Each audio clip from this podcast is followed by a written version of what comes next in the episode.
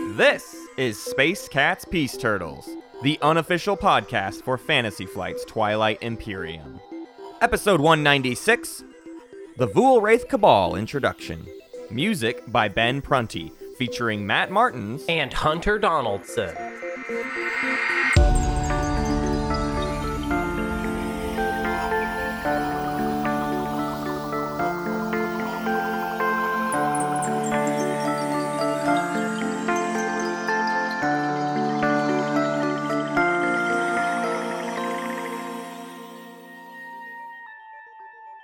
Man, I miss Sean. Why couldn't we have Sean back? I know. Where is Sean? Having Sean hang out for a serious episode, That'd be funny. I feel like that would be funny. What would he possibly contribute? Mm-hmm. To Uh, a he would cabal interrupt episode. a lot, uh, and there would be complaints. I feel like, but there's going to be complaints. You know Matt. what? Hey, hey, hey, uh, Space Cats Peace Turtles fan base. Hey, thanks. Thank you so much. I almost spit my coffee out at you saying Space Cats. I Peace know. Turtles Is that a fan weird base." statement? Thank you for being cool about Molly. I needed that one. Molly needed a They, win. they were cool about Everyone's Molly. been cool. About Molly. Not a single negative comment about Molly last week. That's awesome. That's a that is a milestone. there were some people out there that used to hate Molly. Yeah. almost as much as they Now- hate me. I'll I'll give him this. The the most the worst that ever got with Molly is a, an oath stream we did where literally Molly cried directly into my microphone for like a solid 20 minutes. Yeah. And Yeah. I uh, just kind of complained about it. Like I Right. was I was really stressed out and I was just like, "Oh, please. Please." I sounded like a crazy person, like a crazy single father losing his mind is is how that came off. So I get Ah. that maybe not being the best representation of how to be a streamer dad. Uh, Right. That was not my best hour. Yeah, yeah. I know how to be a streamer, Dad. Yeah? Don't. gotcha. Uh, man. Well, uh Hunter, I'm I'm uh this is it. This is it. End of the road. End of the road. End I- of the road. I- we are. Oh wait. Also, I want to say before we move into it. Yeah. We're four episodes from Oh my 200. God, we d- we just wanted don't to say have it. a plan. We don't have a plan. We have an idea. We, We had an idea. have an idea. Okay. We still have an idea. Uh, Sure. If you know Dennis Villeneuve, if you know Denny Villeneuve, That's give not us a that, call. that's not was the an old idea I plan. was talking about. No, okay. Yeah. Well, Right. well, I mean, at one point we had an idea where we, We wanted to get a get random- celebrity. Yeah. Like just some celebrity. Someone that didn't have any right to come on this show and wouldn't know how to engage Dude, with us okay, in any okay. way, shape, or form. Here's here was my original pitch for episode 200. And and don't if you're listening and you get excited by this idea and you're like, why don't you guys do that? That's a, absolutely the wrong Right. response to this because I have no plan for how to make this happen. By my original pitch was we interview William Gibson, the inventor of the cyberpunk genre of fiction. Who doesn't know anything about Twilight Imperium? And also, cyberpunk is not the Not- genre of fiction right. that Twilight Imperium is has to do with. I just thought it'd be funny if we interviewed William Gibson. I mean, I think w- right now of all the living sci-fi authors, William Gibson would be the most grandfatherish. Uh-huh. You know, like Isaac Asimov's not around, Right. Frank Herbert's not around. Who you gonna t- who who else? Who, you gonna Who, who, call? you gonna call? I think it's William Gibson right Yeah. now. Um, and then you know, I don't know who it would be after William Gibson, but like yeah, so I that was want- my idea. My dream for a celebrity episode, or uh, what I really want to do is a celebrity stream. And Mm-hmm. I used to want this even more when I still worked in film because I figured I, I was a I was a base camp production assistant, which means I had a lot of FaceTime with uh, celebrities. With celebritas, uh, and so I always wanted to like. There are certain celebrities that have like it is known that they're kind of like down to hang, like they'll they'll chill with crew and, and they're Yeah, like yeah, yeah. normal people. Yeah, more And into so my hanging. old dream was like I uh, someday I'm gonna work with Elijah Wood and I will get him to play Ti. Yeah, yeah, he- Elijah he Wood probably would, be would. down He probably to would. to burn a weekend on Ti. does anybody know him? Yeah. Anybody out there know him? We got four weeks. We have like roughly a month. We had from a now. minor connection with David Lynch at one point. Oh, really? Yeah. I didn't know that. David Lynch's son listens to Uh, Oh, our show. I knew Or that. listens to our show. Or Yeah, whatever. If whatever. you're out there, Mr. Lynch, hey, yeah. hello. Hey, David Can we Lynch's play with son. you and your dad? Yeah, you have to bring your dad though. I'm not gonna just play with you. I don't even know who you are. All right, your dad's films have meant a lot to me. You are just some guy. Okay, let's be real. But if you're willing to bring your dad, you can come too. Yep, yep, yep. That's and what a yeah, what a what a perfect. Uh, your dad has to play as Cabal. That's the rule. That's the rule. Yeah, that's fine. cosmic yeah. horror- Don't don't don't let. Yeah. Oh, I like that. Yeah, see? okay, I didn't even That's think the where I'm angle going. there. Yeah. Yeah. yeah, Lovecraftian. So let's talk about Cabal then. Should we get into the episode Mm-hmm. proper? Um, I uh, this is my last one.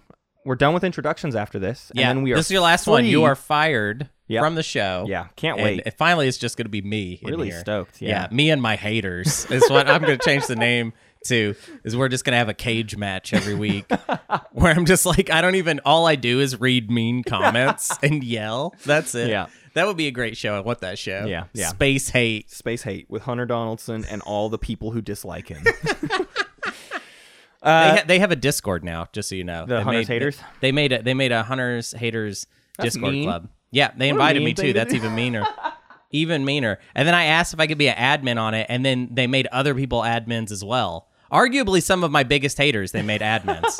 um, okay, so today today we're doing Cabal, and there's been lots.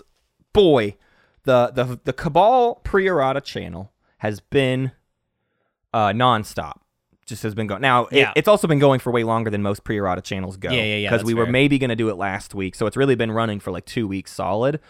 But generally, people get out their little spiels, uh, type up like a big paragraph. There's a little small conversation, and then it kind of dies off.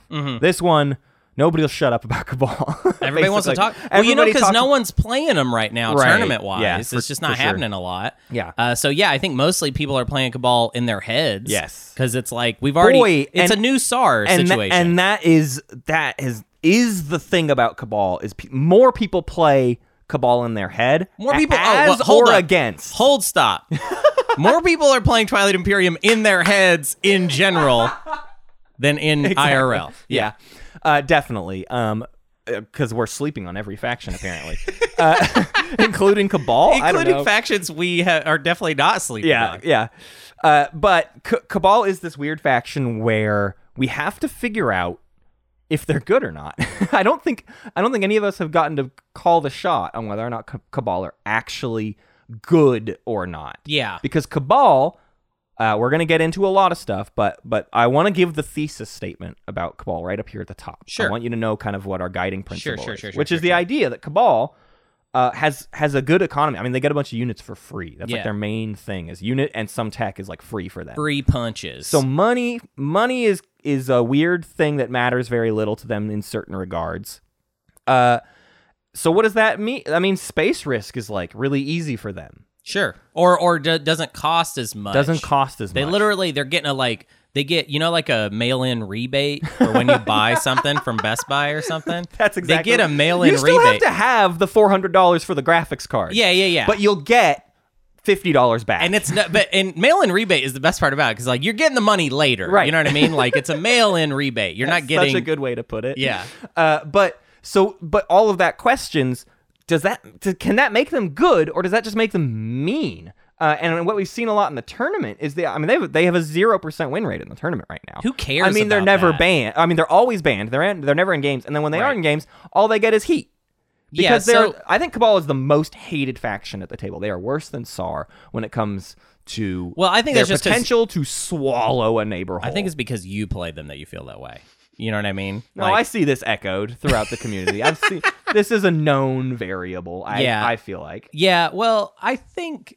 I think they rival SAR. I'm not willing to say that that they are for sure taking. They're also newer. they're you not- know, well, that's what I'm saying. I'm not saying they're actually more threatening than SAR. I'm Right. saying the, pers- per- the the current perception of them is that they are more threatening than SAR, or they Yeah. are feared more than SAR at the moment because they are new to us. I would say that that's partially motivated by the idea that they have that that super space risk potential. Yeah.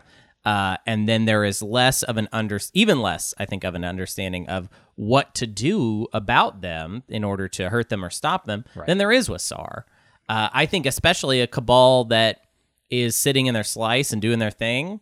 I'm not really sure how we stop them to doing that. Yeah. You know, so I don't know. Definitely. And and they're they're you know all of that fits in with the the lore too, which is that Cabal is like, well, Cabal Cabal is super weird, and I'm gonna mess up even like what their lore is, but basically they're like they exist within a commune of things that recognize these interdimensional cosmic horrors, but they they are not necessarily themselves the cosmic horrors. Like they're not Oh. the space dragons. Oh. Sometimes they're the space dragons. I don't know. It gets really weird. They're s- Well, are you saying they're like intelligent? Like that they are they? What do suppo- you mean? supposedly like th- we don't know anything about them. They just they're just out there. They're like they're the all-seeing eye on the other side of the dimensional terror. Like they're just an unknown scary creature. Man, The they really Vuul- they really got goofy with the these new Vul Wraiths factions. are not mindless monsters. They possess Uh. a malign intelligence and powerful ambitions. They are even led by a cabal, though the council has no set size. If a Vul Wraith such a weird know. detail. Why would they? I know it doesn't. It's a super weird faction to define. Uh, if, if if a Vuorith is a vicious and powerful enough to slay all of its rivals, eventually it amasses enough power to join the Cabal's ranks. So there's this like power thing, this power structure that recognizes power. okay, So fight, punch, hit hard, punch, punch, punch, punch, punch, punch, punch, punch. That's Cabal. yeah, but they're also dinosaurs. But they're also dinosaurs, so that's Yeah. fun. yeah, fun dinos. super fun dinosaurs. Although they're infantry, they don't they don't get a special infantry unit. So I I, I guess I'm going to have to imagine that there's like these kind of like thin humanoid dinos that use like lasers. right You know. i want to know what the like i also think of this this may not even be represented in the lore i don't know but i like to think of uh, the Vuul wraith cabal as also just having like this is the cult like uh, the yin brotherhood is also a cult but i think of Mm-hmm. Sure. cabal as like the hooded cult that nobody like the just you don't even know who it is Sure, like sure, the, sure, the sure. town they're in- summoned. You know. they're the town in hot fuzz Yeah. Okay. Sure. Sure. Sure. so it's Yeah. just that hood, hooded hooded people before the you greater good. you're you're like you're setting me up. I almost didn't want to. didn't want to go but there You did you've it. got red on you that's Shaun of the I Dead. know. I wanted That's to go. you- I wanted to you- go that way. All I'll right. do all. They're all the same ecosystem. A great big bushy beard. These. Why are those lines funny to us? because it's a- Not just. I don't mean you and me. I mean the general us. Those aren't jokes. You know what I mean? That's the beauty of those. Movies. well, that actually s- people always leave out the setup to Yeah, the great big right. bushy beard part, but it's a really funny setup where he's talking to Simon Pegg and he's like he's talking about the last police officer they had from LA and he's like he had one thing that you don't have and it's all like set like when he says that there's kind of like some tension in the air like he's about to say something mean and Right. Simon Pegg looks at him and he's like what and he goes a great big bushy beard. it's so good. It's so every good. performance in that movie rules. yeah. Uh, so okay, let's get. Oh my gosh, let's get into it. The Cabal start with one dread, one carrier, three infantry. So that's that one and a one and a half, th- three eye. They can take three planets around one without breaking a sweat. Yeah, yeah, yeah. Uh, they have a cruiser and they have three fighters, and their starting tech is self assembly routines, which is the one where when you build, you also flip it and get uh, a tech on the, or you, you, you get a mech on the house. Their home system is Acheron, uh, which is Acheron. I say Acheron. Uh, which is a 4-0, so they start with no influence, uh, which is definitely going to come into play later when we want to talk about Mechatol. Uh, and they have two commodities, so they're also quite bad at trading. They're one of those big, mean monster factions that doesn't talk to anybody. Yeah. right? It's funny that they start with self assembly routines because I kind of consider self assembly routines to be sort of like the Starween tools of the new POK tech. Mm-hmm. Right. It's the ki- it's the type of tech where uh, if I'm researching it, I'll generally look at it and be like, "Oh, this is a dumb idea. Why am I doing this? This is not worth it. out of the but way. starting with it, I know. Oh exactly. my god! Yeah, that's it's a it's a great. crazy good tech when you start with it. Um, Yeah. so. Uh, and it also is it is going to add to the theme later of like our production capacity is like through the roof. It's goofy. Uh, and this tech contributes to that. Uh, they have three abilities that are really all one ecosystem of ability. Sure, it's yeah. all one ability, but three sentences to define what their ability is. And let's also keep in mind, C- Cabal is the reason capture is just a new term that's in the rule book. yeah. And some of the stuff about capture is not included on the Vulwraith Cabal faction sheet because Isarl can copy Cabal's agent, which is also capture, and Necro can copy one of Cabal's tech, Vortex, which includes capture. So there are technically three factions at any given table that can capture units. Right. Uh, now, what is so? So capture is almost a term we need to d- define separately, which is just like, hey, you you you get that unit, you put it on your faction sheet. The other thing with capture is, and it's not listed on the Cabal sheet, but it is listed in the rulebook. Is if you blockade a space dock, you can get all your units back from that player. Okay. So so they captured your units. I've got a bunch of blue plastic on my sheet. Hunter is blue. If he blockades one of my space docks, he gets Right, all his blue units. right. So that is underneath all of this cabal stuff is that idea that capture exists in this way. You also can at any time, well, transaction wise, in any transaction, you can give units back. So you can return uh, captured units to whoever they came from. Can you trade them to other people? Uh, no, it, it is specifically just that you can return those to the given player as part of a transaction. Neato So it's Frito. I yeah I can't give Mentax cruisers to anybody else or even anybody else that yeah, can capture. Not that there would be a use to that No, at all, but I sure. just out of Yeah, there's, curiosity. there's no just giving them run. It's it's like it's a one way street uh, to giving them back to the other player. So back into Cabal's business then. These are our three abilities that relate to capturing. Mm-hmm. Um, for for this part of it, there's other stuff that relates to it too, but but this is our capture faction. Devour is capture your opponent's non structure units that are destroyed during combat. So, this is very specifically destroyed, not when removed. There are some abilities that remove units. Uh, you would not get those. Um, the um, so then what do you do with those is the big deal with cabal and that's what these other two abilities are amalgamation is when you produce a unit you may return one captured unit of that type to produce that unit without spending resources so it's it's a one for one thing i have one dread i buy one of my own dreads by giving the dread back to the player whose i stole uh, I can also, with that captured unit, uh, captured unit, use Rift Meld. When you research a unit upgrade technology, you may return one captured unit of that type to ignore all of that technology's prerequisites. So you still spend the command counter and the four dollars from the secondary of tech, but you can just ignore tech skips. So, so in one way, captured units can either save you money in building, or they can save you time in tech. That's like the two the two ways this kind of shapes out. Um, so all of that said, we look at that and we go, okay, I I can I can use captured units in this crazy way, but it's not like uh, I have any way anything that makes me better at doing combat. There's nothing that makes me more likely to destroy those units. sure. It's just that if I accomplish that goal, mm-hmm. I will be rewarded with more units. So that's that is where the uh, what did we just say earlier? That's where the the the money comes back to us later. The the rebate. that's the where mail-in that's what our rebate. rebate is. Yeah, We're that's not the mail-in better rebate. at buying a new graphics card, but we get our money back. It's like a mail-in rebate, but you, it could be intercepted at the post office, and then you never get the money. back. Right, exactly. Um, we also have a faction specific unit. The Dimensional Terror is a space dock.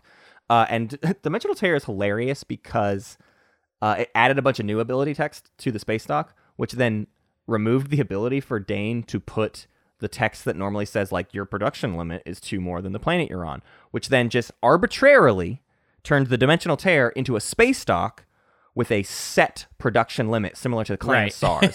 so Dimensional Terror is a space dock on a planet, but you do not care what planet you put it on because it is always production five. Right. And then the ability is this system is a gravity rift. Your ships do not roll for the gravity rift. Place a dimensional tear token beneath this unit as a reminder. Up to six fighters in this system do not count against your ship's capacity. So it's double, it holds double the fighters, Double the fighters. Double the fun.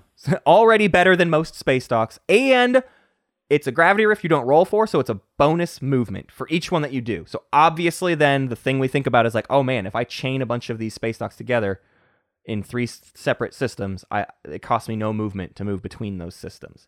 Isn't it funny that they have to roll for if they go through a regular gravity rift? I, wish they always forget didn't. that. I know. Yeah, it's funny that it, putting a gravity rift in your own slice isn't actually that Mm-hmm. good for you, Right. Unless you you could put a dimensional tear on Cormund Mhm. and then not have to roll for Cormand's gravity rift. Oh, is that how that works? I I don't know. Do you select which gravity rift you're going through if you go through a double gravity rift? well, like you that? are going through the system with the dimensional tear. Yeah, that makes sense. That, and you don't roll for it. Yep. But what about the other gravity rift? Milty? Can we? Is Milty in the other room? Is he just going to pop in and explain? Just explain it. It's I- all yeah, right. There's we an keep him easy in the errata. closet. er- er- Easy errata. errata if it counts. If if it- if this doesn't matter. Um. So we'll talk about the upgrade here in just a minute. Um. But they also have a flagship. The Terror Between uh, is a uh, eight cost two two dice on a five one move three capacity sustained damage bombardment Ding a ding a ding a ding a ding a ding a ding. Don't forget this bombardment. I forget it every single time I plug a ball. Yeah, because uh, why is it on? Why there? is it there? I why don't know. do Uh, they have that? It doesn't really fit with anything else. And also, bombardment is actually one of the steps where they don't get to capture units, Yes. right? Well, e- except for this unit's ability is Sure. capture all other non-units, uh, non-structure units that are destroyed in this system. so they including your would own. get off the That is bombardment. absent of combat. That is anything that's destroyed in the system Yeah. you capture, including your own ships. But yeah, when you bombard uh, infantry, you also get all of those. I uh, see, I see, I With see. this specific flagship. Maybe that's what's cool about Right. it. It is kind that of we cool can about it. capture the and it's bombardment. it's actually it's pretty good. I mean, it's it's two on a five and bombardment, and it is even more on our rebate because we're Yeah. rebating our own stuff. It's cash back. It's a cash back yeah, guarantee. so yeah, yeah, it's like a credit card cashback deal with mail-in rebate in store. it's pretty cool. It's pretty cool. You're running like a really weird corporation scheme with Cabal. It is kind of a corporate scheme, the cabal. It does feel kind of like that. It's like, yeah, we- so we claim negative income on our taxes, which actually causes us to get a bigger rebate at the end of the Right. year. It's kind of that deal. Uh, the other thing to note with it is, uh, in the moment that that flagship is cap is destroyed, it captures other units that are destroyed, but it does not capture itself. It's very weird in that regard. Yeah. So basically, you can destroy all the other units, and all those get captured, but the flagship cannot capture itself. This is one of those POK rules that I hear people bring up in grumpiness all the time. Mm-hmm. doesn't really Everybody make any wants to sense. be able to capture their own flagship, but I really you wanted can't. to. It would make this flagship crazy good because then you have you buy it once and then it's a nomad flagship. Yeah. You never, but that's why it would. I mean, that's That's broken. why. That's people, why. people want to break the rules constantly, and then they're mad when Dane is like, "Well, no, you can't break the rules." Yeah, And yeah. It's like, but th- it would have been very crazy if I could have done. But it would have been cool. Please. uh, their mech, which, as we noted, we have self-assembly routines. We're gonna get these mechs just for free. Yeah. So what do they do for us? They're the reanimator. When infantry are destroyed uh, in this system, capture them. Uh, so uh, or- sorry, I, I should be more specific. I'll read the exact text. When infantry, when your infantry on this planet are destroyed, place them on your faction sheet. Those units are captured. So they capture your because you already captured their infantry. Right. Now you capture your own, Right. sort of like the flagship. In Right. fact, the flagship actually makes it redundant, right? Yes, yeah. I mean, you you do you do the same thing. Uh, with the flagship, but but also these reanimators are just like another flagship for ground combat that doesn't include your flagship. Basically. yeah. They're- That was, they a, that was cost a two. cool way to say that. Uh, so they, but yeah, the bi- the big thing about these is you get them for free all game long. Sure. because Yeah, yeah, you yeah. get one per round.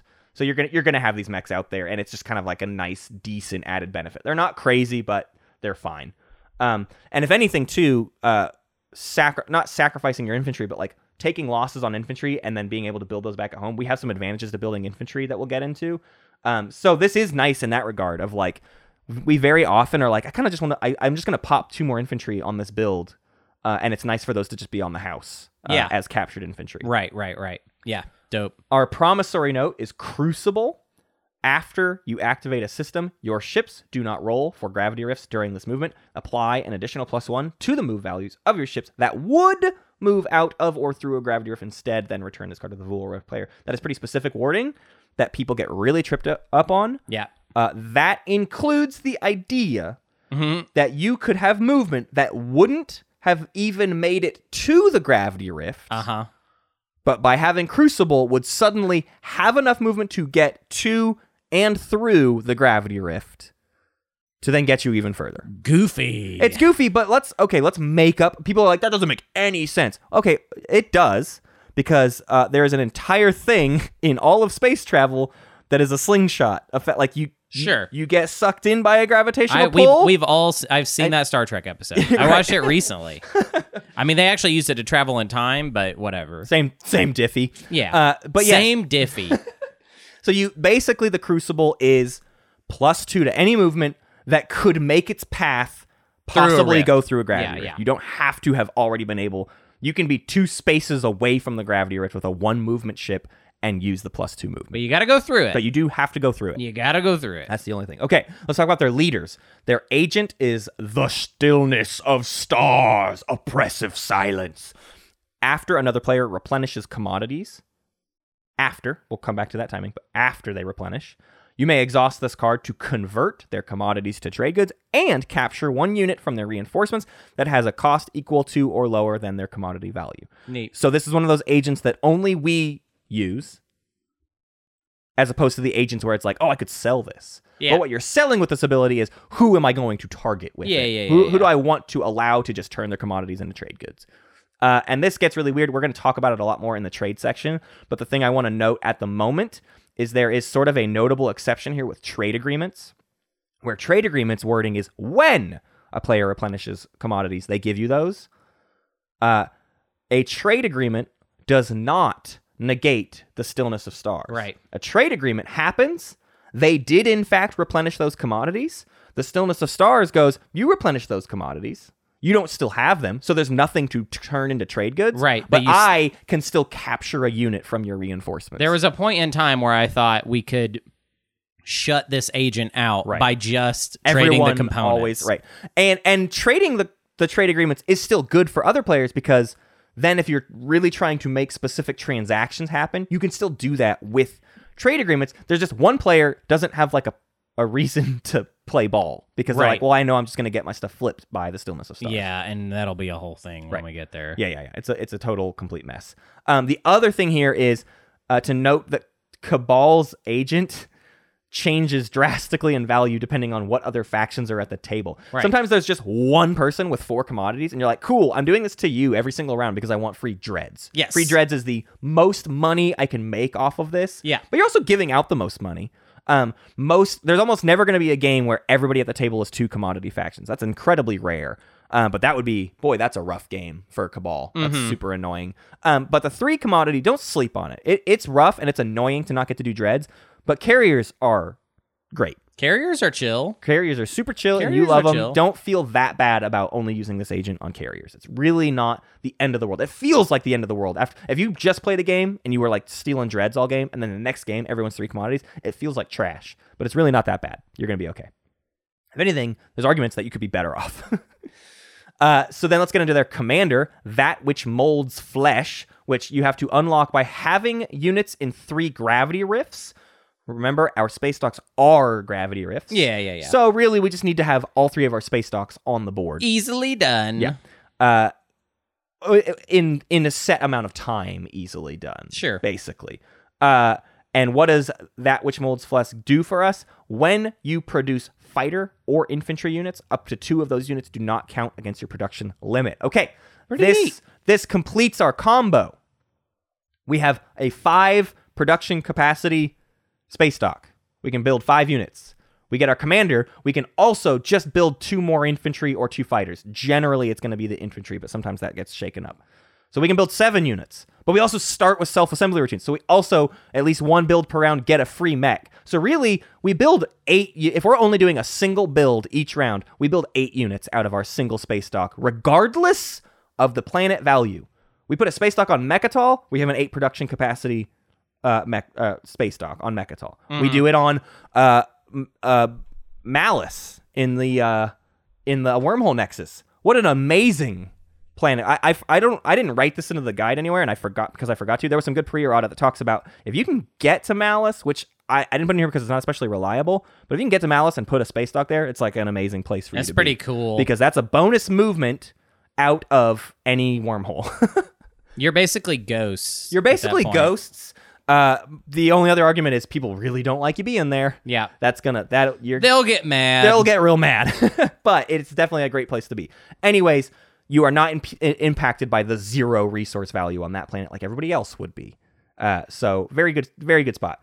Your alliance also because of this ability, e- everyone likes extra infantry per build. Everybody doesn't like production capacity. You have one of the most sellable alliances in the game yeah. but it's not necessarily like worth a ton of money or anything. It's not. I don't know how often you're even getting like an auction bidding war. People don't need your alliance, but they do like it. So it's always easy to include into some sort of deal if you're having trouble dealing. Which guess what?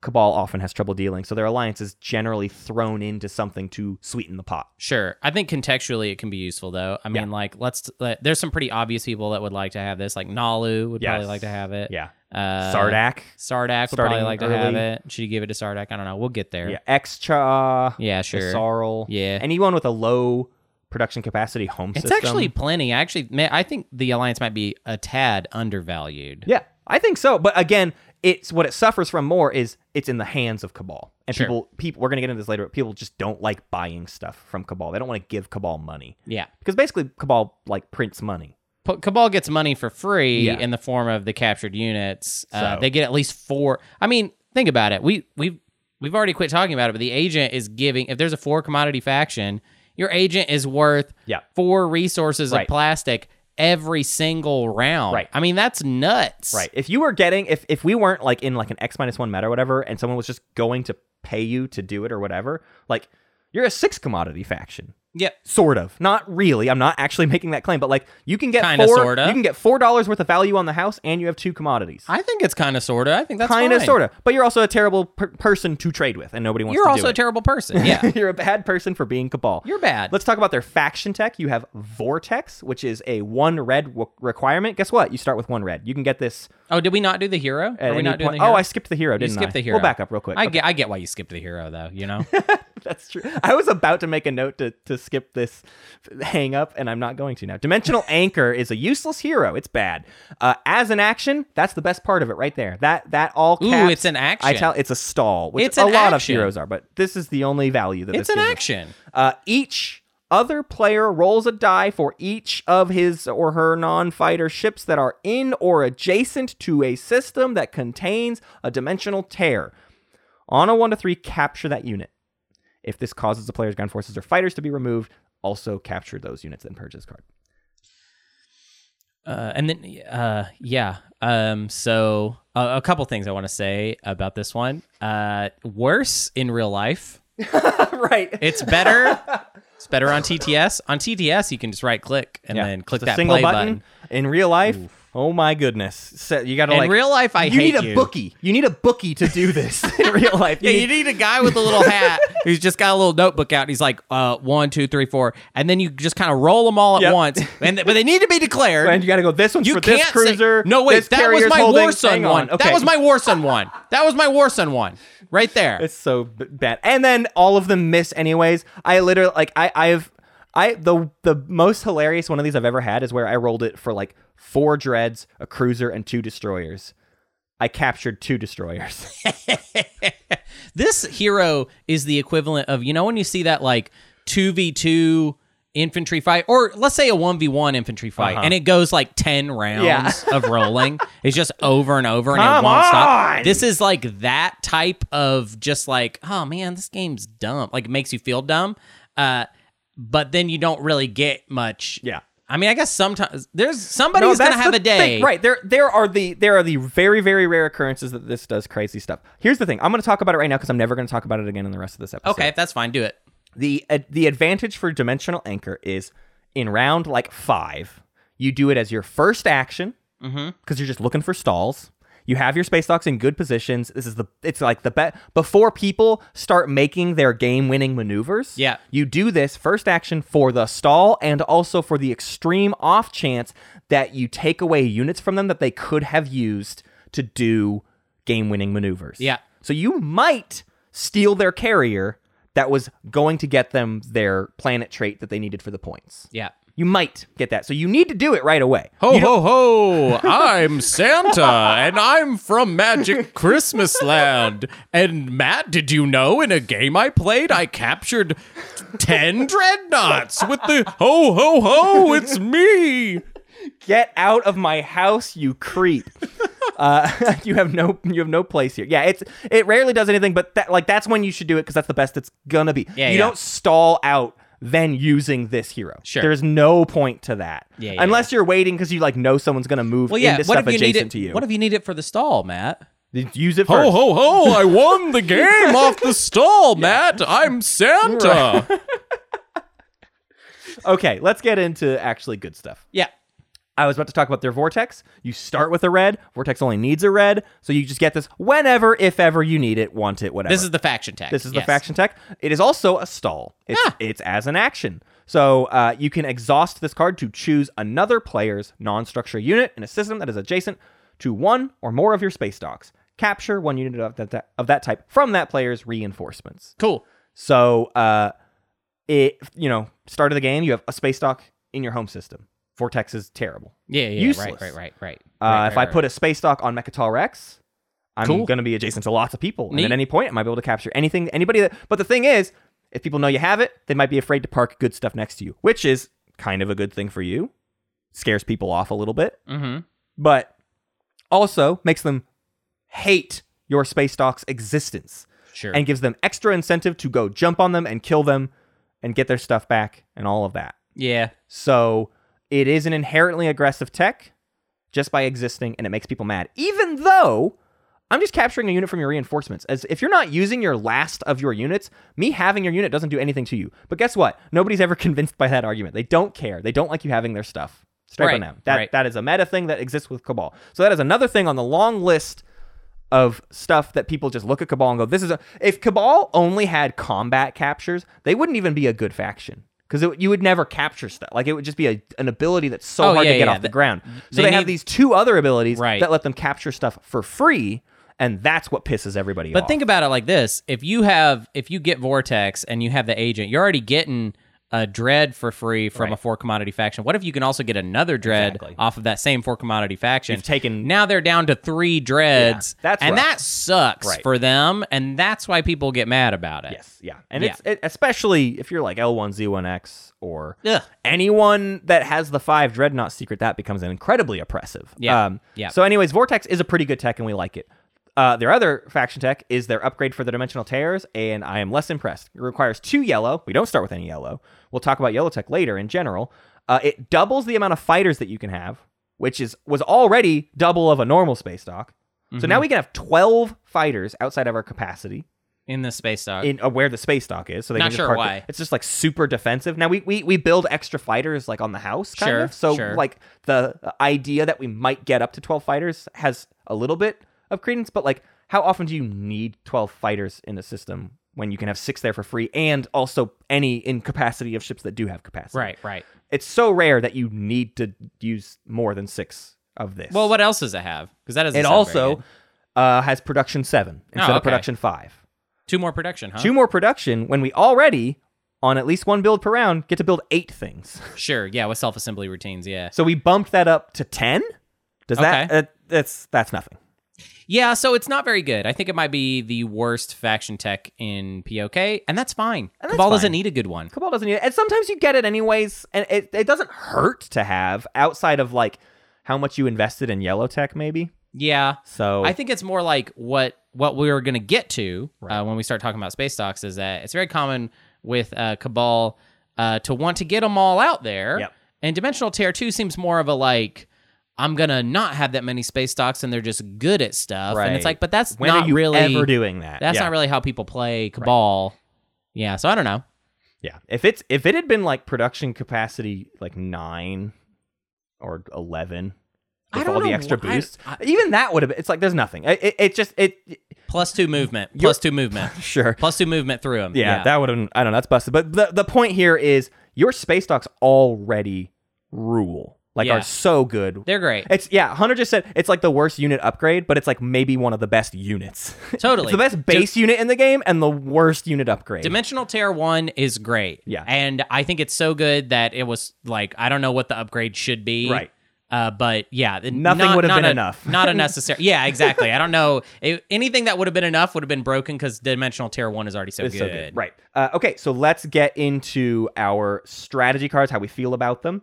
Uh, we will start with leadership as always. Uh, and like so many factions, uh, hey, guess what? Command counters are important. But guess what? In our case, command counters are like the only thing holding us back. Sure. Uh, we we have free money. We print money. We get rebates. We just get so we just have lots and lots of money. Yeah, yeah, yeah. All the time, all game long. We have four resources at home. We are we're good on money. Mm-hmm. So the idea here is uh, we desperately want more command tokens to use that money. Uh, we are a faction that has a lot of reasons to build multiple times per round. Yeah. We have a space dock at home that when we build out of it, we might spend zero dollars on Right, that build. right, right, Because right, we have right. enough captured not all the time, but sometimes you have enough captured stuff that you spend nothing. Or you're just trying to spread the love across your whole slice and make sure everywhere is always covered. You can build twice around, which means a lot of times, honestly, I take a, a Mm-hmm, three three planet, a two three planet, those are command counter planets now. Because I can burn the money. because I'm getting so much stuff for free. Yeah. Generally speaking, Well, especially yeah, in the your mid to late rebate game. your rebates are on the way home, Yes. and then when they get there, you're just like you'll just spend that money. just spend that money when I Yeah. have it. Uh, so so we're we are big on burning planets and even trade goods for tokens. Yeah. Uh, but even more so, we want to take leadership because we need the three on the house. We we just need as many. We can do more with command tokens. Uh, if anything, because we have lots of movement. Uh, we can do a lot of positional plays. We can get into nooks and crannies. We can get into weird places nooks and crannies. as long as we have the command counters to support it. We and and generally speaking, we want to like move out, take something further away than was expected of us, and also then build it home really quickly. Mm, Yummy, yummy, yummy. So like every action, you could assume two actions out of it, right? I can make a big attack, kill a bunch of your stuff, and then rebuild all of your stuff as my stuff for free. yeah, But it's two command counters. It's sort of that Mahawk thing where it's like, man, you could do a lot if you just had the command counters to do a lot. Right, right. It's like that, except for Mahawk actually has a good home system for g- influence, that, right. and you don't. Right. Uh, so this is just like, yeah, you just you, influence is the only thing that can really, I think, get in your way. I just want to ask one question though. I'm Yeah. a little bit annoyed to have to ask this, but I don't see it written anywhere. Uh, is this green check marks across the board? Green check Like, mark, what- baby. Uh, for All game long. Yeah. This is uh, more or less like a number one pick all all game. First pick, round one. Mm, no, we'll get to that. Okay, But second pick, pro second or third pick. second or third pick, round one. Yeah, okay, yeah. cool, cool, cool. Uh, the other thing to note here is um, that we don't we don't have combat advantage. I'm going to say this a lot this episode, but we Yeah. we don't have combat. we got the numbers. advantages. We just have the numbers. So what we have is the opportunity to have more stuff. We Mm-hmm. don't have an opportunity to kill you better. We have the opportunity to have more stuff than you. Yeah, to yeah, kill yeah. that stuff. But what we require to do that is the time it takes to build that stuff. That's why they're so like SAR. It's Right. not no, no combat advantages, but more stuff. We just got more stuff. But and SAR's advantage is I build that stuff the moment I also take stuff from you. Cabal Right. doesn't have that. ain't got so that. SAR doesn't SAR has a combat or a command counter advantage on us because they build and or they attack and They build in the efficiently same moment. spend command tokens. We are not as efficient as SAR, so we have to boost our command counter economy. Yeah. Um, without command tokens, we're actually a not a very we're a bad. If you have ever had a Cabal game that felt like you just sat there all game, it's because you had a low command counter economy. Yeah, makes sense. Makes sense. Okay, well, what about Diplo? Diplo is. Let's look at the first factor we tend to look at with Diplos. So, Okay. like with Mahawk, Diplo seemed kind of interesting because it's the three five home system. Ooh, and Empyrean had a similar thing going right. on. Go- these like weirdly balanced planets do that. Cabal has a four zero home system. So no. and we don't need resources. Yeah. So no, no, So no, no, the no, no. resources from that are generally not especially useful. We definitely don't like Diplo round one. The conversation we always have about round one is Diplo or construction. If it's like a last pick scenario, well, we like our space docks very, very much. Please. We would like to set up a dimensional tear, Yes. I would imagine. So okay. we pick construction every single time round one. Diplo is a big red thumbs down. you mean you mean th- not that construction is first pick round one and that we always pick it. It's just more like if we're late in the we're order late and construction hasn't construction's- been taken. We're taking construction. Okay. We are not allowing a scenario where we, where we took Diplo and that left construction on the cutting room Unpicked. floor. Yeah, that's a bad start. Oh, that's the worst thing. that That's a could happen to bad us. start. Uh uh no good. uh, you're in trouble now. But in the I'll mid see and, you in my office. in the mid and late game, I'll give a little bit of credit to Diplo because we were talking about a situation where uh, we we have these two threes, these three threes, these weird planets that maybe got like attachments or whatever, or just in general, we are willing to absolutely burn our resources on influence instead.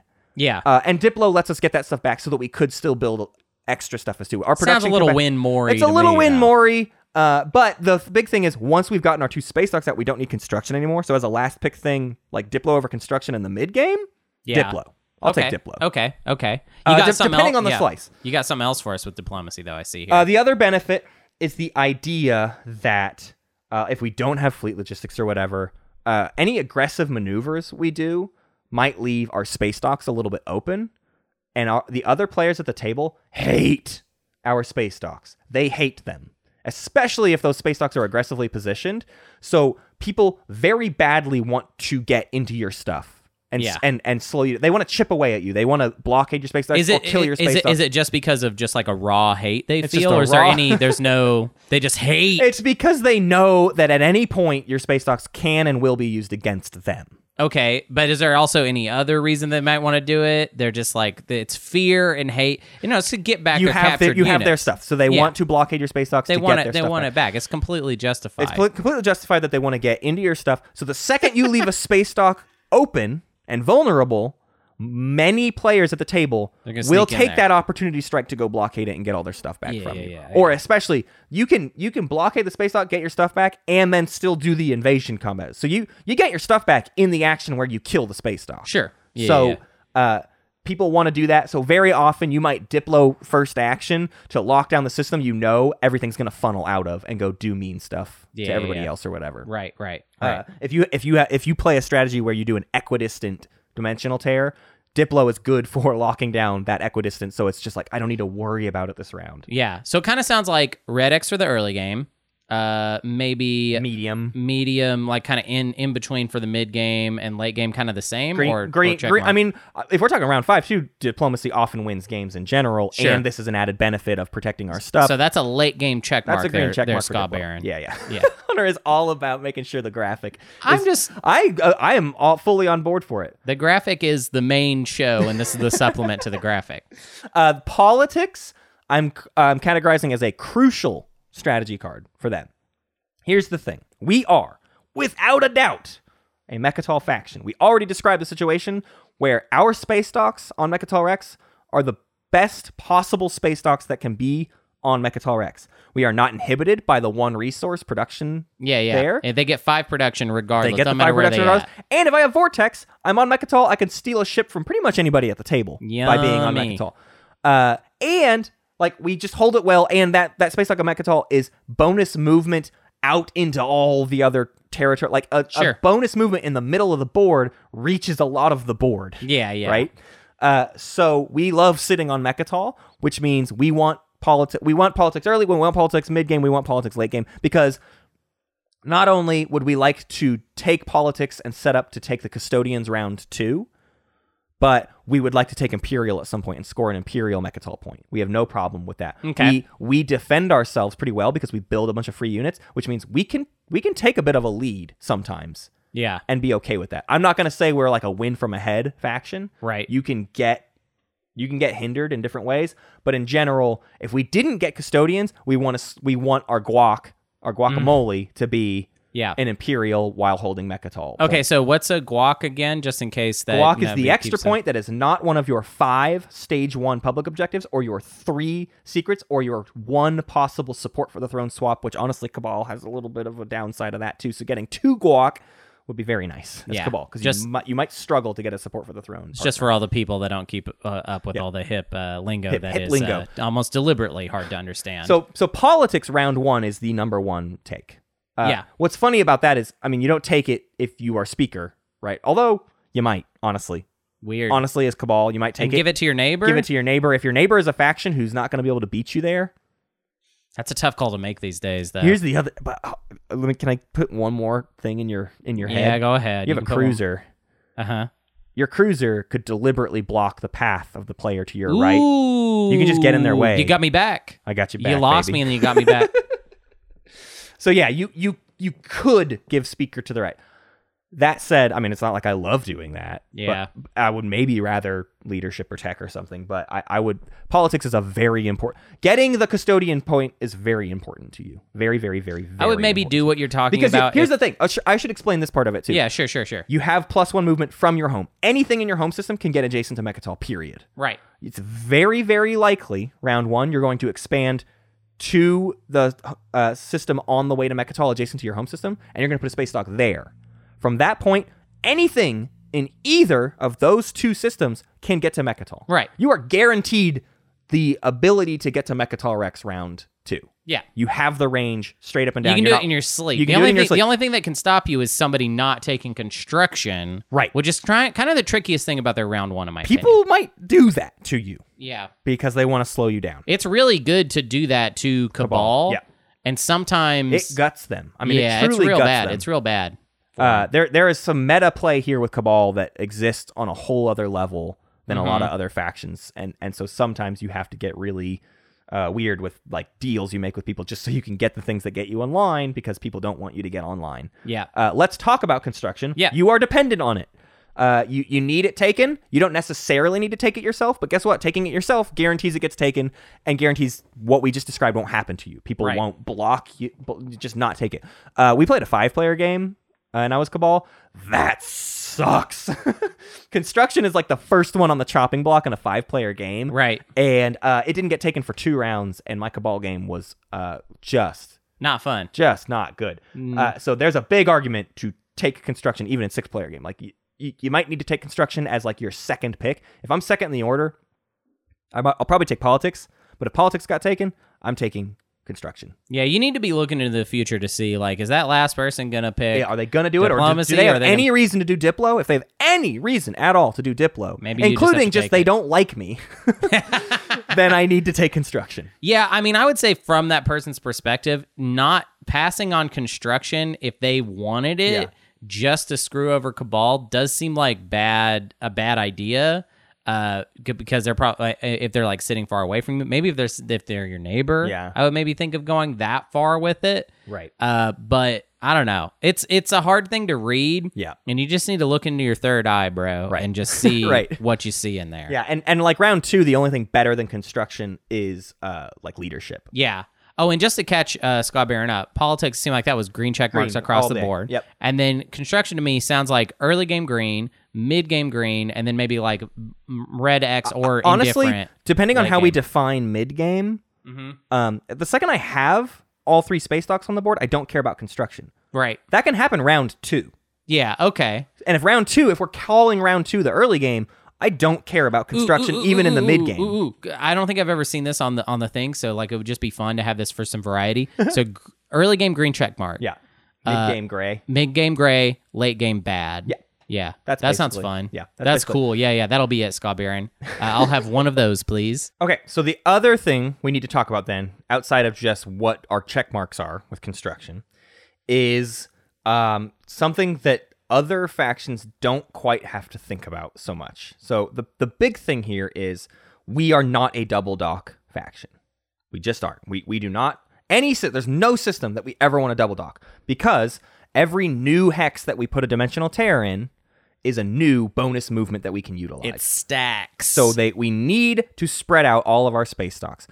So we need to talk about where our space stocks typically would like to be. We basically have three options uh, because the very first news we have one at our home, right? Okay, that's done. We have it at home. the The next one is almost always going to be in front of your home system.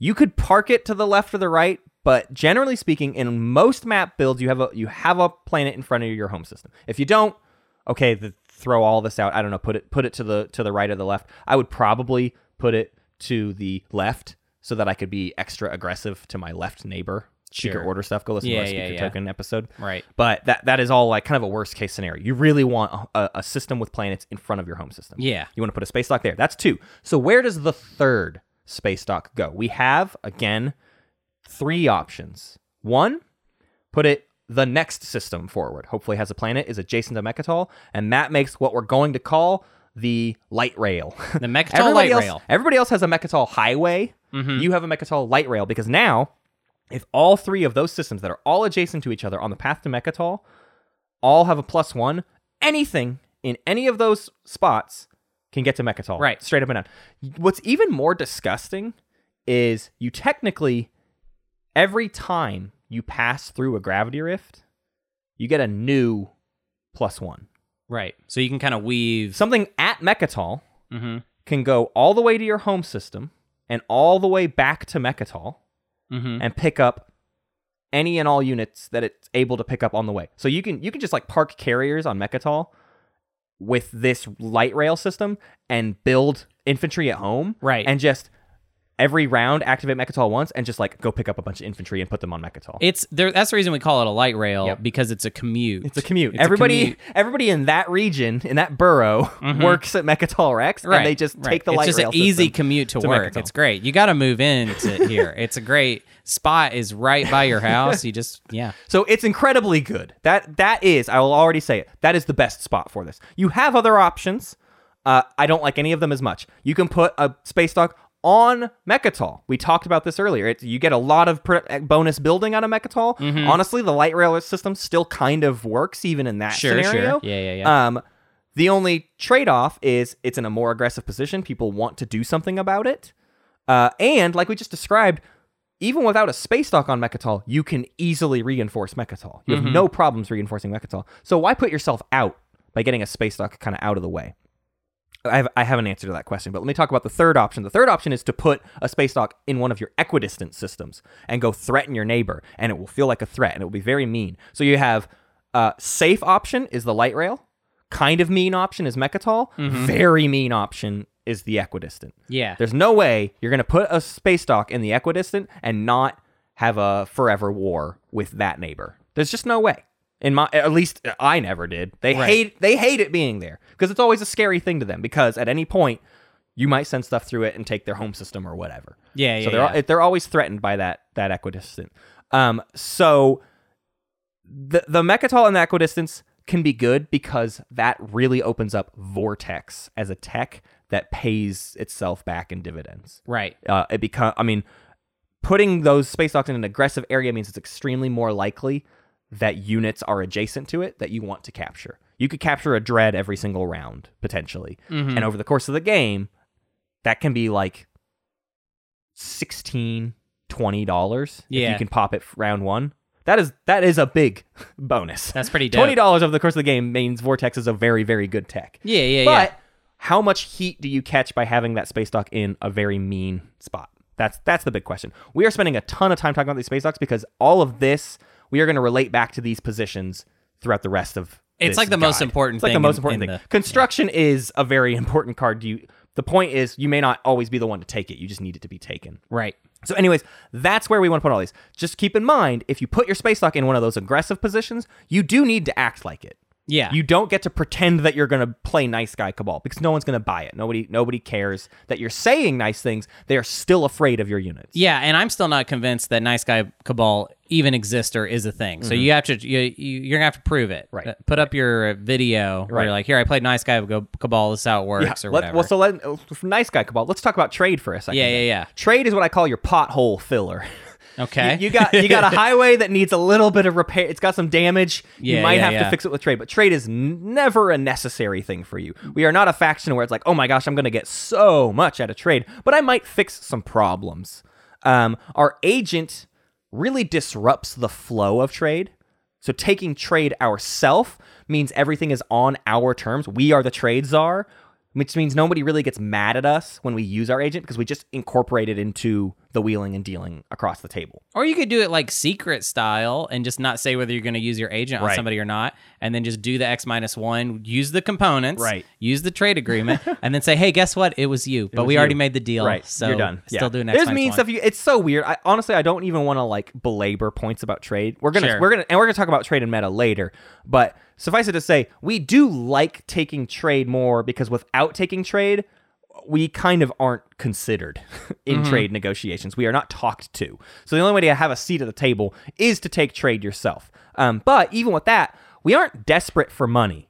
Um, the main use of trade goods are twofold. One, use them for command counters. Just uh, th- that's a one for one. We we have no problem spending one resource slash one influence on command counters. So, but don't overspend it because also it can be very nice to just stockpile every trade good you ever get. You don't need to spend those trade goods on units. You get lots of units for free.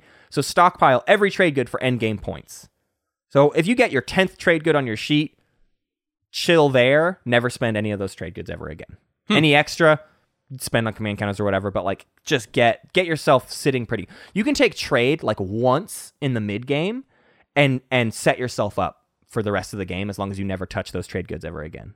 Basically, Uh, what about but what about using it to plug your command counter hole though? it is useful for that. And, and, and if the ob- if economic objectives like aren't coming out at all, or you're not afraid of needing to do a two pointer for any reason, then spend them on the command counters for sure. Okay. Uh, the the you we'll talk about it later. You are not a faction that will rely on stage twos.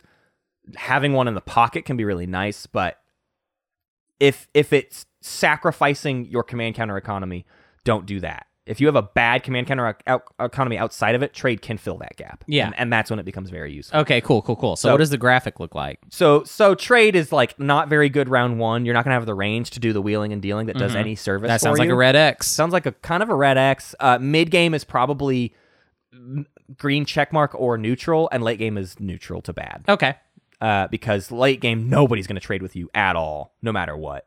All you're getting is three trade goods and popping someone for their unit, Right. Basically, and giving them like four trade goods or whatever. So mid game is our best opportunity for trade. Warfare. Uh, I wrote situational. I think it actually sucks. Uh, Hunter Hunter has re- repeatedly done a rant about warfare and that it's the new Diplo. It's better for everybody else than it is for you. I think it was always true. I think Even it in was base always game, I felt true. that way. It's especially true in POK, and it's especially especially true for Cabal. I'm just never convinced that the person taking warfare Yeah.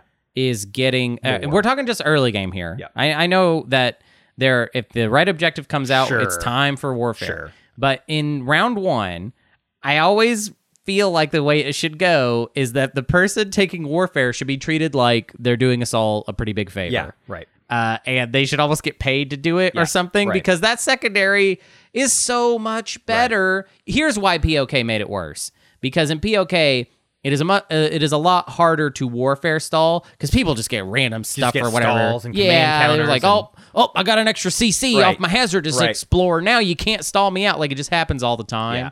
So now it just feels like taking warfare. Uh, you're doing everybody a favor. Yep. And especially with Cabal, we have bonus movement from the get go, which means we we have no reason to use warfare to like get adjacent to Mechatol to take it next round or whatever. Right. None of that. We don't have any. We have range is not a problem, and that's the main thing warfare can do for us is give us more range to get to systems that are better than the ones adjacent to our home system. We don't struggle with that, so we don't care. Right. Uh, so I would basically say big, scary, massive red thumbs down for round one. And then mid game and late game, it's like, yeah, if the thing happens, it's basically red. It's I'd- basically I'd say red that's- thumbs down all game long, except for ob- obvious situations where you need to go get an objective or whatever. Mm-hmm. Yeah. Um. The the flip side of it is like there is the thing where you want to build at a dock with a bunch of free units, unlock it, and go send those units. See, out. that's what I was gonna say. Yeah. Is I almost want to promote it to like neutral in mid and late game Mm-hmm. because I feel like you can, uh, because of how easily you build. I feel like comparatively for taking Cabal compared to all the other factions in the game, I feel like you could squeeze a little more, u- little Yeah. more use out of it after you have your economy set up. But round one, I mean, it's whatever. The problem with the mid game argument is there's just so many other com- uh, strategy cards that likely do more. no, you're right. You're right. Yeah. This is like I'm talking late game or late in. we're the talking late pick game order. and in a vacuum. Yeah, a bit. A- and and, late in the picking order Yes, though. yes, yes, it's like yes, you don't yes. have a lot of choices. Right. Maybe this is you're going to be your best in some Um, situations. the only other thing I'll, I'll give warfare, and this is stupid. This is stupid. Just oh so you know. yeah, yeah. Say something stupid. But if your neighbor is uh, someone who's going to struggle to get units on the board round one, hmm if you decided to commit to the bit, you could space dock to your right or left, hmm go there with a lot of stuff, warfare, and like take out their home system or even take out like the one system that, like Winu, you you can ruin Winu's life round one. Hmm. Now the the big thing is when you pop warfare, they'll maybe build in your home system, but like war like Winu notably starts with very few units and it's very hard for them to build more units, Yeah. especially given the timing of their agent and stuff. It gets it can get weird or whatever. I mean they're gonna, Sure. they're going to get a decent build off warfare, but you could send so much stuff that you just decimate them. Uh, Matt, I have some errata for you on that idea. Sure. I don't like it. Yeah, So I don't either. but I knew I'd get talked to about it. It's possible, and and it does fall in line with some cabal tenets, which is like doing that attack costs me less than it costs them. I will Always. rebuild those units. yeah, I will be fine on the back end. Other people probably don't even have range to do anything about it yeah, when I do it first round. yeah. So Uh, maybe I want to see it sometime. how Actually, maybe it's, just, not that it's just stupid. how mean do you want to be to your friend? Maybe I want to see it though. Yeah. Maybe I just want to see it one time. Right. Okay, tech tech is uh, limited utility. Basically, there's no technology that completely changes your game. There's no there's no thing that's just like you gotta get this because it truly you start with great movement, which is the main thing that changes people's game, is like getting bonus Right. movement, and we're like, we're good. It's kind of like an Empyrean thing, ex- except even less so. Yeah. Because Empyrean is like, oh, we can get movement like this. We have Right. a tech that just gives movement Aether, across the Aether board. Stream makes us not need anything else, but we do need an Aether Stream. Right. Cabal, This is like that, except we don't every need it. space stock is an Aether Stream for Right, you, right. basically. So yeah, you you don't need any tech. That said, all tech is a nice little juicy bonus for you. Yeah, yeah, yeah. So it's always nice to. Here's my biggest argument for tech. At least you're not doing the secondary, which costs you a command counter that you desperately wanted to use sure, elsewhere. sure, sure, sure, sure, sure, sure. You get you don't you're spending money on tech just like anybody else. You might skip an upgrade, but you're not spending a command token to do the secondary. So tech is fine. I would put gray across the board for tech, Okay. basically. Just it's just whatever. not Uh, bad, but it's not. we're it's never not the best dependent ever. on it and Yeah. and we don't get a ton out of it um there are some things we want very early depending on our tech path and it's just like a hunter's law thing like the quicker we get scanlink or vortex the quicker we start using it and getting value out of it Sure. so tech round one if i'm like third pick i might take tech Yeah. if it's like if it's if it's trade and then politics and then me i might take tech if i know construction is going to get taken by somebody else Okay. M- might tech or leadership there i don't know but in general it's not like the biggest thing biggest deal in the world to me but I, i'm never mad that i took tech Okay. uh, imperial is critical to our success uh, more so than many other factions because we can do a lot with it uh, we don't really do anything fancy outside of just like move everywhere and build a lot uh, we, so we don't do we don't you know we're we're maybe okay at relics we're not especially great at agendas it is hard for us to find guac that doesn't involve mechatol rex which means Imperial is very important to us. We either want the custodians or we want to take Mechatol and pop Imperial while we hold Imperial. Uh, we also really badly need a swing round. Uh, the I, I don't know if we talked about it enough. I think we got this even as um, errata on our speaker order episode, and we didn't do errata today, so I'll include it here. And I don't remember who said it, but there is an idea that with with games ending in, in round five, you definitely need to take Imperial once because that's the only way your scoring tempo keeps up with the number of rounds to score the five publics you need to do. Totally, If you totally. if there's five rounds and you don't score round one, you're not scoring enough publics unless you take Imperial. Right. And that is especially true for Cabal. Yeah. You might not score round one, which means you need Imperial to have enough time to score all five of your stage one public objectives. Oh wow, that makes it. I yeah, I, I can't believe how we missed that point. That's a great Yeah. point. Round so Imperial two status phase, round three status phase, round four status phase, round five status phase is only four public objectives. Wow. You gotta find one in the action phase. Definitely also true for Cabal. Uh, so you need an Imperial swing round, and you want to be on Mechatol Rex probably when you do it uh, for bonus points. You will become the target of the table, uh, be- and and that's a problem. But you go from the person that nobody liked anyways to the person people want to try and chip away at, uh, and and that can really do some damage to you. So honestly, what you are truly the the perfect Cabal game is Imperial in like round four. And then round five, you're going to score in the action phase or something. Wait, I have to stop you. The point you just made before about five points doesn't make any sense because there's five status.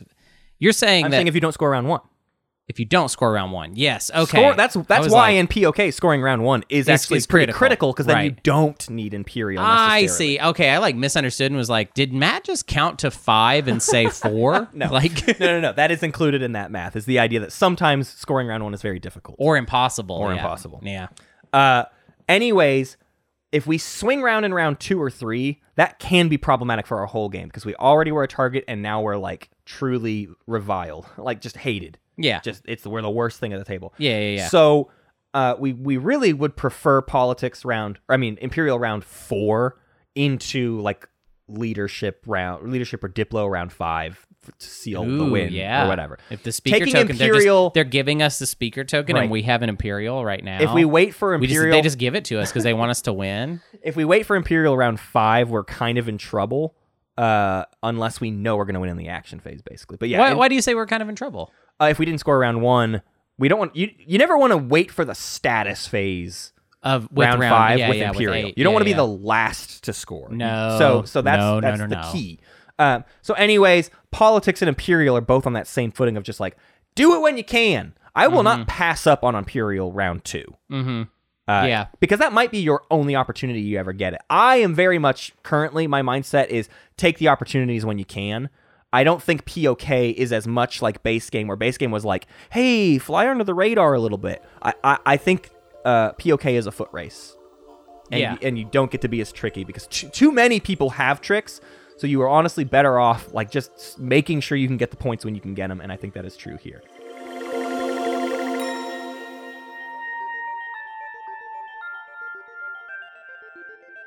boy, he's doing it again, folks. Matt talks a lot in these things. He can't prevent himself He goes pretty from hard. making every point the moment it might be relevant. Yeah. Uh, let's talk about exploration, which is kind of a funny topic with Cabal because, hey, we're pretty good at exploration. We're not Nasroka, but uh, we want to put space docks all over the place.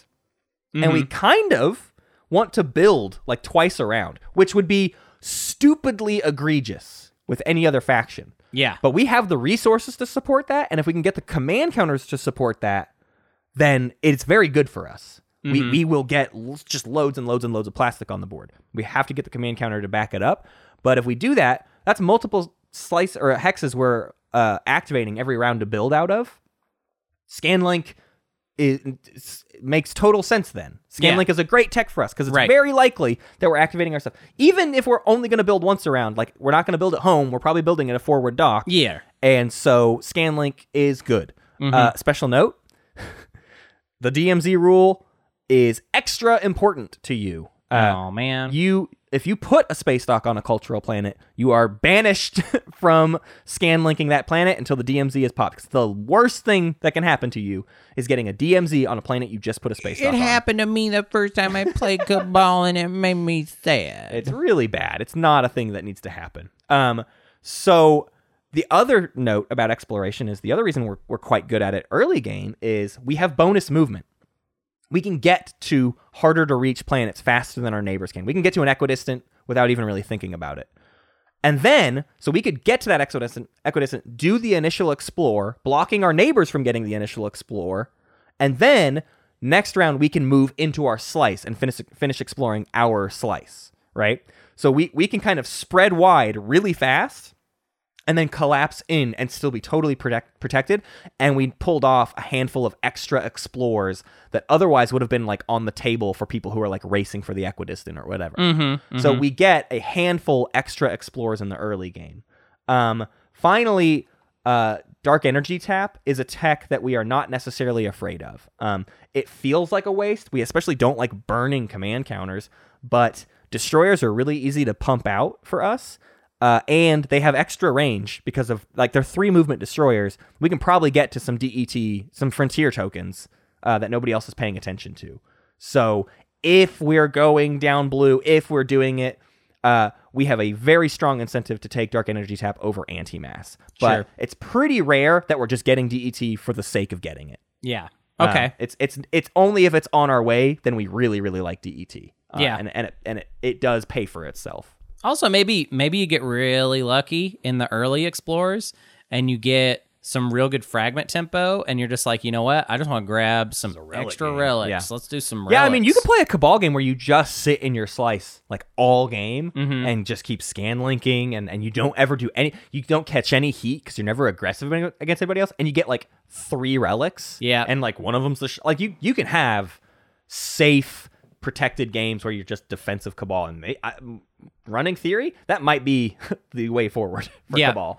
Yeah, it's weird when Cabal plays really defensive because then you look at it and you're like, all right, we need to hit Cabal, and then, then they will the get opportunity more. never comes up. And, Yeah. yeah. and anytime you hit them, it's just more stuff for them to refill their coffers. you you really can't if they decide to play defensive you al- you really can't do anything about it Yep. you can only really punish cabal if they're playing offensive yeah, yeah. Um, a defensive cabal's only weakness is mean objectives. They get if you get unlucky with the objectives, then yeah, your defensive cabal didn't go anywhere. yeah Um, okay, it's tech time, baby. The, we could go off the rails here, and I'm going to do my best to keep it on our light rail uh, by defining our tech uh, in this way. Our tech is based off of what we talked about earlier during construction. okay Our tech is based off of the positioning of our dimensional terrors. I, ke- I- I keep wanting to say terrors. your Ta- dimensional terror terrors. They're terrors. uh, They tear a rip. and They, they, they rip the galaxy. it's a open. wrinkle in time the t- the TI faction. Starring- Yeah. Okay. Uh, so first off, let's just cover if we did the aggressive dimensional stairs, Mechatol or Equidistance, Okay. which we did we we preferred less. Yeah, yeah, but yeah. this is when Vortex is at its maximum quality. It's maximum quality. this is the best Vortex get. If we get this round one, if we get it right away with our four resource home system, we can start capturing units, and that's where we can like by the end of the game. We can have captured twenty dollars worth of stuff, maybe. Mm-hmm. That's a bit bold. I saw Milty put it as you get between two and four dollars out of Vortex every round, and even that is pretty good. It's a tech that definitely pays for itself. It's very easy to get trapped into the idea of thinking Vortex is just crazy good. I did. I, I had like three games in a row where I was like, I have to research Vortex. It is a requirement. It's definitely not. But in aggressive space docks, you do want it. You want to apply the pressure. You're putting stuff in aggressive maneuvers because you're going to continue and maintain aggression. That is the whole philosophy. It is not put a thing in an aggressive spot and then be like, hey, can we talk? No. No, you cannot. you are fighting. So uh, the other idea is we can't spread wide. We are reinforcing our aggressive stuff, which means this is where we definitely need unit upgrades. Uh, we not necessarily even for the bonus movement, and not even necessarily for the bonuses in combat because those are pretty minuscule. We need abilities that improve our combat advantages. So, when we look at unit upgrades, the key things we want to look at for unit upgrades that we want to look for and, and units we want to capture to then get the free prerequisites for those unit upgra- upgrades, keep in mind any and all unit upgrades are on the table for us if we get the right units. yeah. So let's look at the abilities that we want to defend our aggressive maneuver because we put a space dock on Mechatol or in an equidistant. Mm-hmm. Destroyer 2 is the best, Okay. up and down. Why is it the best up and down? That's bold. We don't even need. What if I didn't build fighters? We don't. Is it the best then? Is it still the best? It will up be and because you down can then? later. You can late. If you didn't, I- I I don't care because I mean, yeah. If you're, if neither of your neighbors have any fighters, I guess, but you could go somewhere else. You're gonna fight a f- fighter at some point. You're gonna find a fighter and fight it to gonna- justify just- that it's the best Sure. up and down. Whatever. That's okay. what he said. Yeah, yeah, Best yeah. I, and I up definitely and down. Oh, I he stand said. by it. I, I'm dying on this hill. Uh, but no, Destroyer Two. First off, we aren't burning a destroyer for the tech. We got two reds. We're just we can just research Destroyer Two like the normal way, like a Normal normal style. person. Uh, Yeah, yeah, 'cause you got we have the Vortex. production capacity to very often, even if we don't have destroyers that we've captured, very often building an extra destroyer to fill that production capacity is worth it. Mm-hmm. And Destroyer 2, Anti Fighter Barrage is a part of combat, which Yes. means our capture abilities work with Anti Fighter Barrage. capture They fighters don't off work it. with normal bombardment, they don't work with space cannon. They work with destroyers. So we capture a bunch of fighters. So Destroyer is very good, and guess what's second?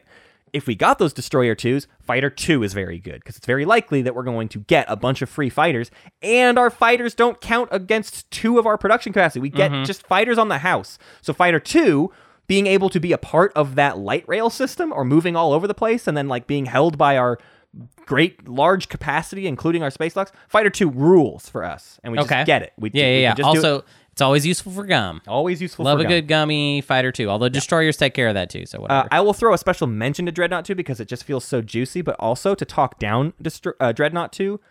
Using Dreadnought 2 for Dreadnoughts is better value than using a Dreadnought to research Dreadnought 2. Sorry, you mean using a captured dreadnought Using a for captured dread- for- Dreadnought yeah, just to build to a build a dreadnought. Dreadnought saves us $4. yeah. Using a Dreadnought to research Dreadnought 2 saves us the time of researching Dreadnought 2. And what does Dreadnought 2 do for us? Well, direct hits can't be played against our dreadnoughts anymore. That's a big Oh, deal. Boy, it's a, That's a big deal. It's a less of a big deal in POK. Yeah. Direct hits aren't especially. Yeah, no, I don't care. I'm a big carrier two guy in this section. And let's talk about Carrier 2 because Carrier 2 increases this. You know how uh, we talked about we don't ever need 12 uh, fighter capacity from our Right. space Yeah, yeah, docks? yeah. That's because we got Carrier 2 and a single carrier ma- means that we have that. We have 6 Mm-hmm. and 6 from our space dock. A single carrier in a system is as good as upgrading our space docks. yeah, carrier two, and then like unupgraded dreadnoughts. Like that's quite a fleet Mm-hmm. right there. Love that. Yeah, way better. And carrying, yeah, just lots of fighters.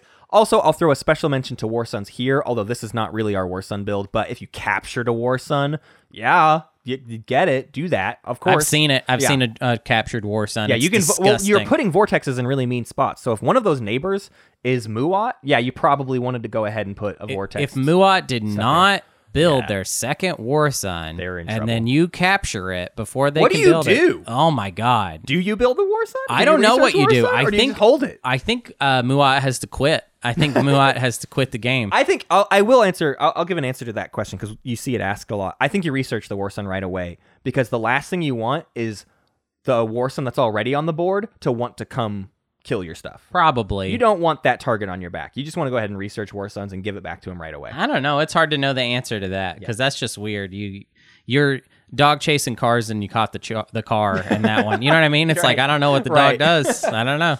Uh, also, I'll throw out a special mention here for Scanlink. Uh, again, we talked about an exploration, but yeah, we like we like Scanlink, and this tech path uh, does is not afraid of Scanlink. But Scanlink is realistically in every single one of our tech paths, uh, i- if if we feel like we can make use of it. Yeah. Uh, Scanlink is never out of the way. There's it's it is a, it's no prerequisites, uh, so we just like it. Can I say what I don't like about this tech path though? Yeah, Is that and what what I was kind of trying to get to with the destroyer 2 but I was just being sassy about it is that this just all sounds like a lot of command tokens to me. It does. If we're going like for an aggressive approach where we are uh, not we're not spending a lot of time in our slice we're vortexing stuff we're building and moving forward and we're getting these these we're focusing on upgrades attack, attack, attack. we need a attack. high fleet pool to justify it the thing i don't like about too de- much. yeah it's all too much. my, my number one complaint about Destroyer 2 as a unit upgrade, I know it's become fashionable over the last year to say like Destroyer 2 rules. I don't like having to use one of my fleet pool on a destroyer. Oh, it. It's Yeah. one HP. Yep. And that's just that's just a little bit rough Yeah. uh, for me. But so what I'm saying is that I think that this tech path works best in a high command token situation Definitely. for Cabal. Yep. Uh, I, and I think if you have that, then uh, have have a great time. Right. You know. uh, if if you know, which you never do, but if you know you're going to get to malice, this is when I like this tech. Mm-hmm. Ooh, path. that's really cool. Yeah, that and also like I'm for sure gonna get uh custodes. Yeah. Uh, I'm for sure gonna be set up There's on too many things Mechatol Rex. that like we need to know. And and I've every time I played this tech path, it felt bad all game because everybody hated me. Mm-hmm. Yeah. and it didn't didn't necessarily push me over the edge into like a win. yeah. Uh, the advantage of Cabal, and we're about to get into all of it, is you actually have quite a lot of freedom in what kind of tech path you want. Because again, we're not reliant on any tech, Right. Which means any tech with pretty decent utility is good for us, right. Generally speaking, And the the utility of uh, unit upgrades, I would say, are just across the board kind of questionable. Even Yes. Carrier Two, which I like, it's not that big of a you could just deal. have another fleet pool and another carrier, Yes. and it's like the same functionality. And uh, back to remind you, unit upgrades we get them very easily, Mm-hmm. but they are worse for us. yeah, I will justify that statement. We don't need the movement bonus Yeah. from unit upgrades. Not at all. Most people get unit upgrades because of the movement bonus. that's they like the provide. main thing you're going for. We could care less about that. yeah. So then, and then the combat advantages are always very negligible. So again, it is only about that unit ability. So if you're not going to capitalize on that unit ability, why are you researching? You're only researching it because it Why felt are you fun. doing that? Why are you doing Why? that? Why? I'm yelling at you Okay, right now. Let's talk about the Mechatol light rail. then. Jerry. The Mechatol light rail is our preferred method, and we have a couple options in the Mechatol light rail world. One is if we still decided to maybe do Vortex, Vortex is diminished in value, but if our light rail has a blue skip, and especially has a blue and a green skip, hey, we really like uh we really like this. We really like to go ahead and get Vortex. I'm just gonna pretend that you just listed those I know. as texts instead of saying if we have a blue and green Sure. skip, who could be Here's the so point. lu-" Actually, it does happen. It, does happen more than I POK do. is crazy. Here's here's the whole thing. Vortex we can get. It's an action. It's a stall. Sling relay, blue skip we can get, or Pretty cool. even I think I said blue and then also green. It's really if you have a green skip, you green skip to biostims, and then you have this advantage to get mo- vortex and sling relay. Either of those can be refreshed and used a second time in a round. You could vortex twice in a round and sling relay, and then build Yucky. it. uh, a- And all, all that's three stalls. Can you get a biostims for your biostims so you can biostims your biostims? if only. Uh, so uh, it's a fun combo. It's it's a good way to play. Lots of stall potential to then. It it works in control objective games too. You stalled out so long and built a lot of stuff for free, and then went and took stuff for the points after everybody else passed or whatever. Uh, the the green skip also means that's when we could get DET. We stall, we get like an extra thing from our from our frontier. It all makes sense, and even more important here, the blue skip really pays off. Of I want to talk here about fleet logistics and lightwave as a thing for you. Yeah. Um, it, it is crazy good. Uh, and if you get the blue skip, I might even not do the like biosim sling rate stuff, but lightwave is obvious, right? We have a ton of movement, and if we can move through people's stuff, boy, that's pretty cool, huh? It's still pretty neat. Uh, fleet logistics is ridiculous though, because fleet logistics gives us the opportunity to send way too much stuff into somebody else, do a big stupid fight, win just barely win that fight, lo- have Or lost lose the fight. Who or cares? lose the fight. Who cares? But we did a huge fight, and immediately in the same activation, reinforce at home yeah. for free yeah. for all the stuff we killed. Yeah. Okay. Fleet logistics opens up this opportunity to play like hyper aggressive in the late game and not suffer from it. Okay. I'm in. You need the command ca- again. You need the command counter to reinforce it, but that is always true for Cabal. You are basically desperate for if you are thinking about picking Cabal and you look at your slice and there's no influence in it, you should not be playing Cabal because Yeah. you're- y- it's just gonna completely. That's a fall bad apart. slice for Cabal there. Okay. Well, that's my favorite one. Yes. That, that tech path. That That's is the best one. Uh, another very, very, very, very, very, very fun one that isn't that weird uh, is Scanlink, AI Dev, and War Sons.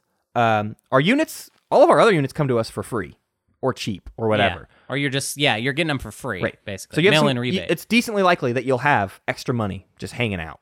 If you get War Sons, all of your money, your actual money, might go on buying the War Sun, mm-hmm. and then the rest, y- and then you don't spend any other money on the units to reinforce that War Sun.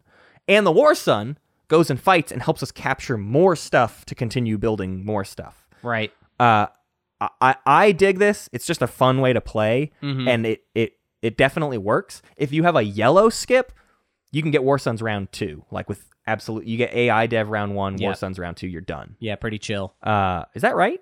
Yeah. Yeah, yellow. Yeah, start with with- the you yellow start with skip. the yeah, yeah, red. if you Yeah, get the yeah. yellow skip, AI Dev skips the third red. Yep. War Suns round two. Yep, yep, it's yep, going to be good. It's going to be good for you. Yep. Uh, Me like. the the last one, and this is more stuff I saw pre-eroded, is transit and integrated is pretty cool. What I don't like about it is that encourages dimensional tear two, which I don't care about at all. I don't like dimensional tear two, but there's some sense to I get free mechs all day, and I build two extra infantry every time I build. I have lots of ground forces, so transit. I put those things in lots of spots that I want to, mm-hmm. uh, and even more importantly, our ability to use units to produce is just produced. It's not during a production step. Right. Which means integrated economy, we can get just free we can get free units on the front line and not be out anything. We just use our captured units. You Disgusting. you do a fight, you kill units, capture you units. capture them, you use those units you just captured to reinforce that sys- it's like it's like what salvage operations does as Mentec, but you just do it. You do that all the time. yeah, you- Yeah. You, you Ooh. constantly do salvage operations. Oh, yeah. You probably need yellow skip to even justify Yeah. this though at all. And the problem with that is, guess what? I like way more with a yellow skip. what? War Suns round two. Oh, right. Yeah, yeah. yeah. Could so just do War Sons. I'm I, the only reason I'm doing this integrated transit thing is if I have a yellow skip, and in, in most games I would prefer AI Dev into War Suns. Man, transit and integrated. I, need want- you to I- be they, better. They so I know. good. I if like Dimensional them so much. Tear two was amazing, then this would become the that Like would a be bigger- the a default bigger tech path. that would be so yeah. good. Yeah, I don't know. I don't know. All right, let's get into trading in meta. Nobody likes you, and you deserve it probably. That's, that's the title. Uh, that's the title subti- of this section. Subtitle. Nobody You're- likes you. You you absolutely deserve all the heat. Uh, you are not necessarily wh- when we talk about Cabal and Sar, we're not saying those two factions always win games. Mm-hmm. What they do is they always probably shut down someone else's game. So everybody hates you. Nobody's people are afraid of you winning, but they're also mostly afraid of you completely ruining their chance to win. Well, and also everyone has had a game with Cabal and Sar. Well, everyone's for sure had a game with Sar that went this way at this point. Although we may we may have spoiled the ability for Cabal to have this day in the sun. Uh, but you know, when you play against a faction like them, what happens is you'll lose a game to a player playing as one of those factions, and you'll lose it. I mean, there's you know, there's different types of TI losses, and sometimes there's a loss where it's like, well, uh, they won, and it was that was it. You I were mean, never, it wasn't ever like gonna do anything about it. we you couldn't idiot. stop them. There was nothing to do. Yeah. We just wait. We watched the clock tick down as they won their game, and that solid, solid win makes you think next time Never we will again. act earlier. Right. And and not just this doesn't just mean because I feel like we bring up this point a lot and then we get like heat, we get errata where people are like, yeah, but war is bad. I agree. People can ruin your life in other ways. Aggression is not always meaning they're going to attack you round two. Right. It means they're not letting you in on any deal ever for any reason. Right. And that is what undercuts every cabal game is every deal you want to make costs an extra dollar than it Right. would for anybody else. Everyone wants to charge you a little bit more. or people questioning like is it okay to let Cab- like you know an agenda phase where somebody is like oh we can't let cabal get Yep. x thing It's or better for them than it is for us because if they get into an unstoppable pos- position, they're much more unstoppable than any other faction. exactly that is the that is the core thing that motivates heat Right. in any game of ti is the idea that if so and so can get into x position they are nigh unstoppable a lot of factions are hard to stop it's almost hard it's it's really hard to stop anybody Yeah. but uh, there's a small handful of factions. I would say Necro. I, I would include Necro in that. Yep. Uh, of just like if they get the points, if they get to ten in their head, there is no taking their home system. There is no winslaying them under any circumstance. And I believe that is true of Cabal, which is why they have so much heat. Right. Yeah. The, the, so the best thing the other players at the table can do is to just not talk to you. So let's talk about the tools you have and how hard they are to get into anybody's yeah, hands. yeah. You have Crucible. We talked about Crucible earlier. Crucible is worse than Aether Stream. We talked about Empyrean recently. Aether Stream is like a thing where it's like, hey, for an extra buck, you could just do this. If some, but this is dependent on someone having a gravity rift that matters to them. You have to come to their market all the time. You have Right. to constantly beg them to use this. And most of the time, the debate they have internally is yeah, that would help me go take that planet, but that puts me a little bit out of my safe zone. And it involves me giving money to Cabal. And it also means like it- it- well, here's here's the thing. Oh, okay. So there's two things with Crucible. You can sell it to people to try and say, hey, maybe uh, you don't need to roll for the gravity rift, or you can sell it to them for the extra, plus one that it gives. It's you. kind of both at once. It's kind of both at once. Um, if you're just selling it for the gravity rift thing, a lot of times people will be like, "Well, what if I buy this from Cabal and then I wouldn't have even like I wouldn't have even lost units to the gravity rift anyways." Yeah, I completely agree. It's it's it, it is so questionable if it's really going to do anything for them, and it's a an ability that someone like Empyrean only offered a dollar for, anyways. Yeah. it is so rare that someone needs to go through a gravity rift to then definitely score a point. I'll say that I th- I I think though that that people are sleeping on Crucible a little bit in the late game. Yeah. In that they're forgetting about the extra plus one that you get. Yes. And that's across the board, whatever is going through that went through it. rift. So it's actually got a lot of potential, I think, for a late game uh helping you take a hard to get control objective, even a helping with the windslathe type thing. And in the late game, there's less of that big question mark of like, will I be giving Cabal too much? In round four or five, you can know if four trade goods is going to change. You know Cabal's where game. you're at. Yeah, yeah. So I, I- I agree. I wish people paid attention to Crucible more. And as a Cabal player, you have to shove it in their face constantly. Uh, there's a whole thing too of you it- could also just let them know. You Just don't have to constantly- show. You don't I'm have to sure. be like you. You know. I you don't know. could just I have say, no like, other hey- way to talk about things besides loudly. Oh, okay. So- All right. Okay. the, the, I even tried. Hunter was Empyrean one time with Cormund directly in front of his home system, and I never got him to buy Crucible because he always. Fa- I mean, he's Empyrean. He has other bonus movement. He always found a way to work around it, and that was always a better option than giving me money. Well, okay, so that one's actually really simple because what happened there was uh, I didn't think about Crucible until I had already committed a carrier to Mm-hmm. the Gravity Rift. Once the carrier was there, I was like, "Oh, this is a great gum spot. I'm just going to keep this carrier sitting there as gum." He doesn't need to go anywhere. And that I think actually that's going to be a problem that comes up a majority of the time if the grav drift is directly front and center of someone's home system. Which is they're weird. probably not going to want to leave the grav rift empty. Yeah. Uh, so therefore, why are they going to buy Crucible? Here's my big. Uh, I don't know. This is probably Magic Christmas Land, but even more so, it's just a thing I want to have happen. I really want to get in bed with someone with Cormund and say, "Listen, you can put a space dock on Cormund. Cormund's a great planet to put Yeah. a space dock on." Uh, and I want to say, you're my ride or die. I will not betray you, and you stand by that. Right. You give them Crucible anytime they want it for Right. like good money, reliably all game. They're across the table from you. They're not afraid of like you being their neighbor. You get them Crucible and you say, I, anytime you need to get your stuff out of that space dock, this is yours, buddy. You and me together in this. I, I want that relationship because I think that's the one person that you could act that that is a way to take one person's heat away from you. If you can do like an alliance swap or a support swap with them and encourage that you two will never attack each other Just give and them then Crucible get over the and over. crucible and over and over for money or whatever, it would be nice to get one solid relationship with one person at the table. Yeah, I mean that is that. I mean that might be too much to give somebody though. At that point, you know what True. I mean? Like Yeah. I, I then it kind of gets a little If it- questionable as far as how much what you're giving. Right. And, but how much heat is it taking away from me? I don't know. I wonder. Yeah, I I also would. I mean, I would have difficulty making that deal with anybody because I just uh, you know no matter what. How do you anyone trust them? say- Yeah, how do you trust them to that extent? You know. Uh, so then let's get into our alliance we talked about earlier. Uh, it's it is good. Basically, everybody at the table wants it, uh, but it's very hard to get a bidding war because nobody wants to start an auction when it involves giving cabal money.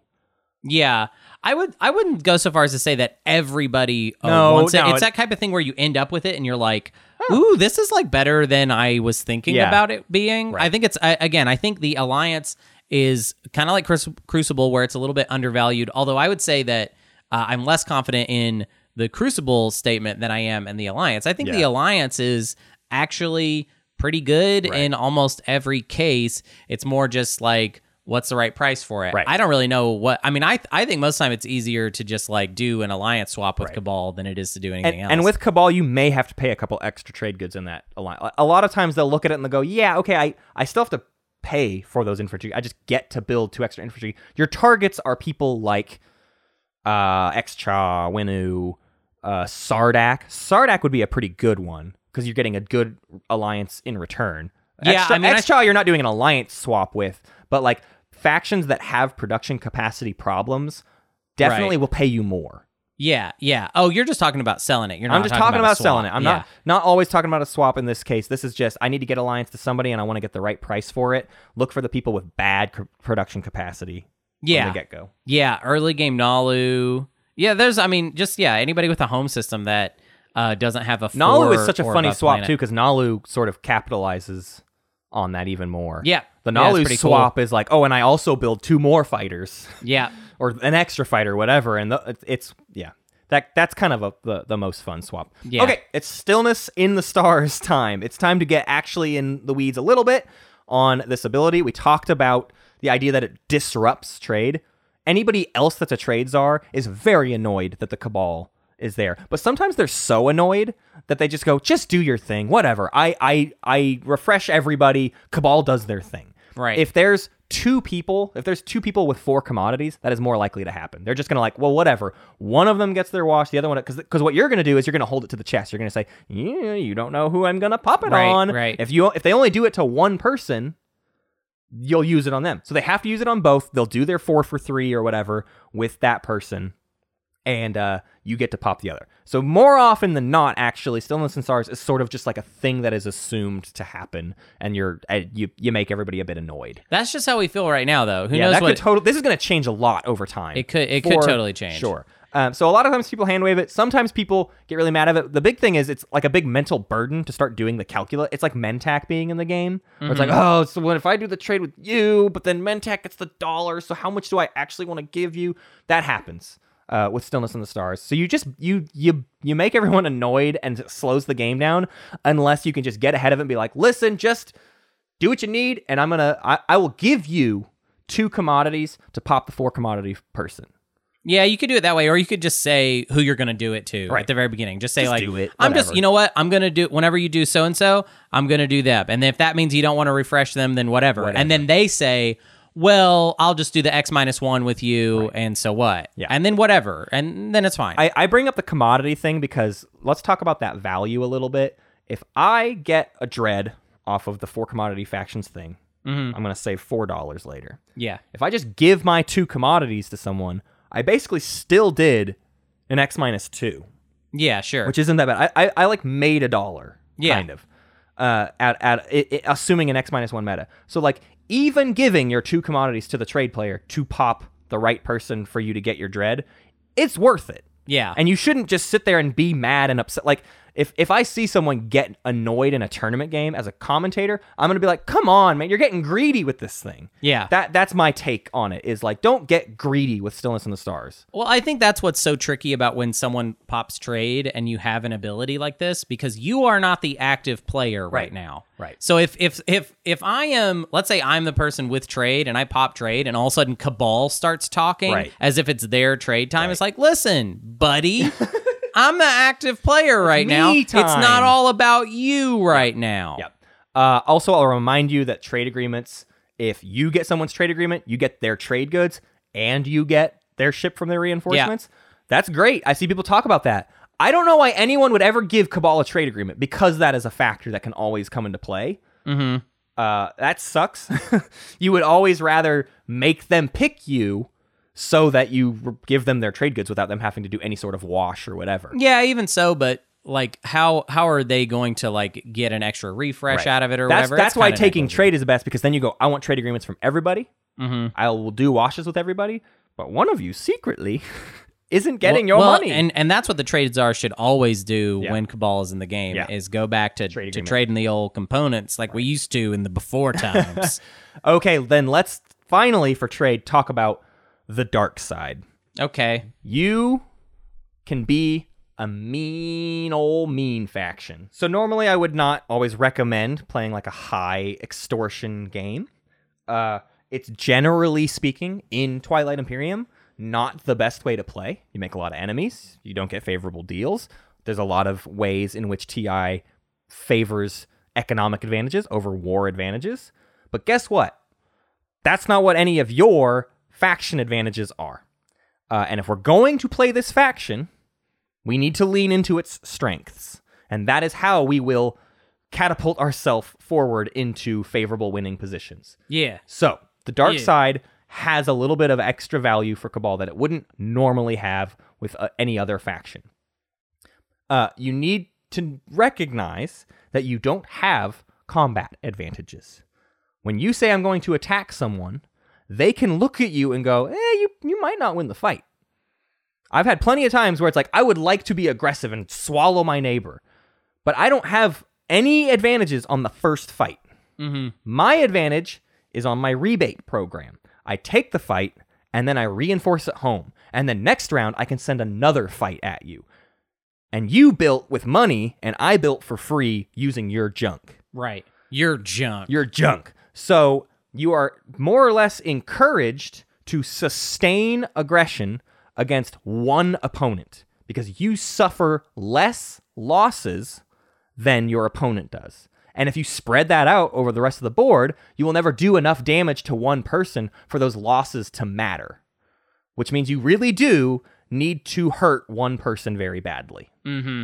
Uh, this is why people don't like playing with Cabal at all, because that is more or less what always happens: is Cabal just targets one person and just never let, never leaves them alone. Even if it's not like, oh, I eliminated you round two. It's not that. It's I attacked you once every single round right. and it just never stopped and it just made my game unwinnable and useless and not fun uh, and that sucks that's bad ti meta uh, it, I, I don't have advice for you to h- survive the retaliation of the rest of the table when you behave like this right the rest of the table is going to meta against you because they see you swallowing a neighbor the same thing happens with sar right um, but i what i know is i've tried to play the nice guy cabal and it never went anywhere. It doesn't nobody treats you any differently when you say, "No, no, no, guys, I'm a nice guy. I'm a good cabal." They don't care. This is what Hunter was talking about earlier. They've played a game with a cabal that wasn't nice, and they know at the drop of a, of a hat, you can turn on the mean.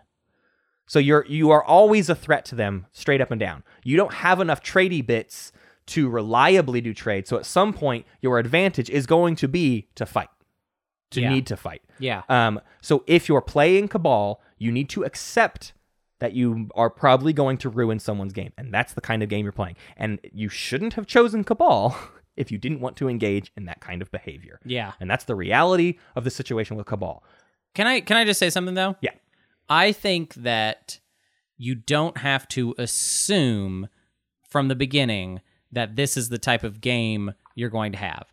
I, think you can play Mechatol Light Rail, commute to work Totally. style, and just and because the thing is, what's interesting about Cabal is if they're doing well, you look at them and you go, I'm not really sure what to do because if we attack them, it gets worse. Yes. So Yes. I don't under like a, a lot of times. I it's Cabal is a difficult faction to understand how to pop uh, their balloon. It would uh, uh, in most situations require a lot of coordination from the table, an amount of coordination that I think we talk about a lot and Right. allude to a lot, but rarely see. Right, yeah, exactly. At any table, Right. um, so I think in that way, you don't necessarily have to go into the game being, I'm going to for sure ruin my neighbor's game. Now, if your objectives say, uh oh, I'm going to have to ruin my neighbor's game, you're pretty good at that. So you might as well. But what I'm Totally. saying is that you don't necessarily have to go into it feeling like, I'm Cabal. I have to be Right. as mean as possible. But you also can't pretend to be a nice guy Exactly. because no one can trust you. You either have a negative relationship with the table or you have no relationship with the table. You're sitting in your slice and doing your own thing. hey, neutral is good. Neutral, is fine. I- good. here's my one pushback against neutral, and it's not a very major thing because I do prefer that style of Cabal. But the problem with that style of Cabal is you don't utilize very many of your abilities. If you sit in your own slice and never go take people's stuff, you never capture anything, which means you get you don't get that free stuff. But at the same time, sometimes the idea Yes. of an ability is just, It's just as, as, threatening. effective. Totally. Yeah. Mm-hmm. Yeah. you keep people out of your slice. Nobody wants to attack you, and as long as you have a decent, well-rounded economy, Mm-hmm. you just sit there and build up and build up and build up, and your agent gets an extra carrier or dreadnought per round. Exactly. You still made some extra money over the course of the game. A, a cabal that gets into zero fights can still Yep. go have more plastic than any other Right. faction at the table. Totally. Yeah.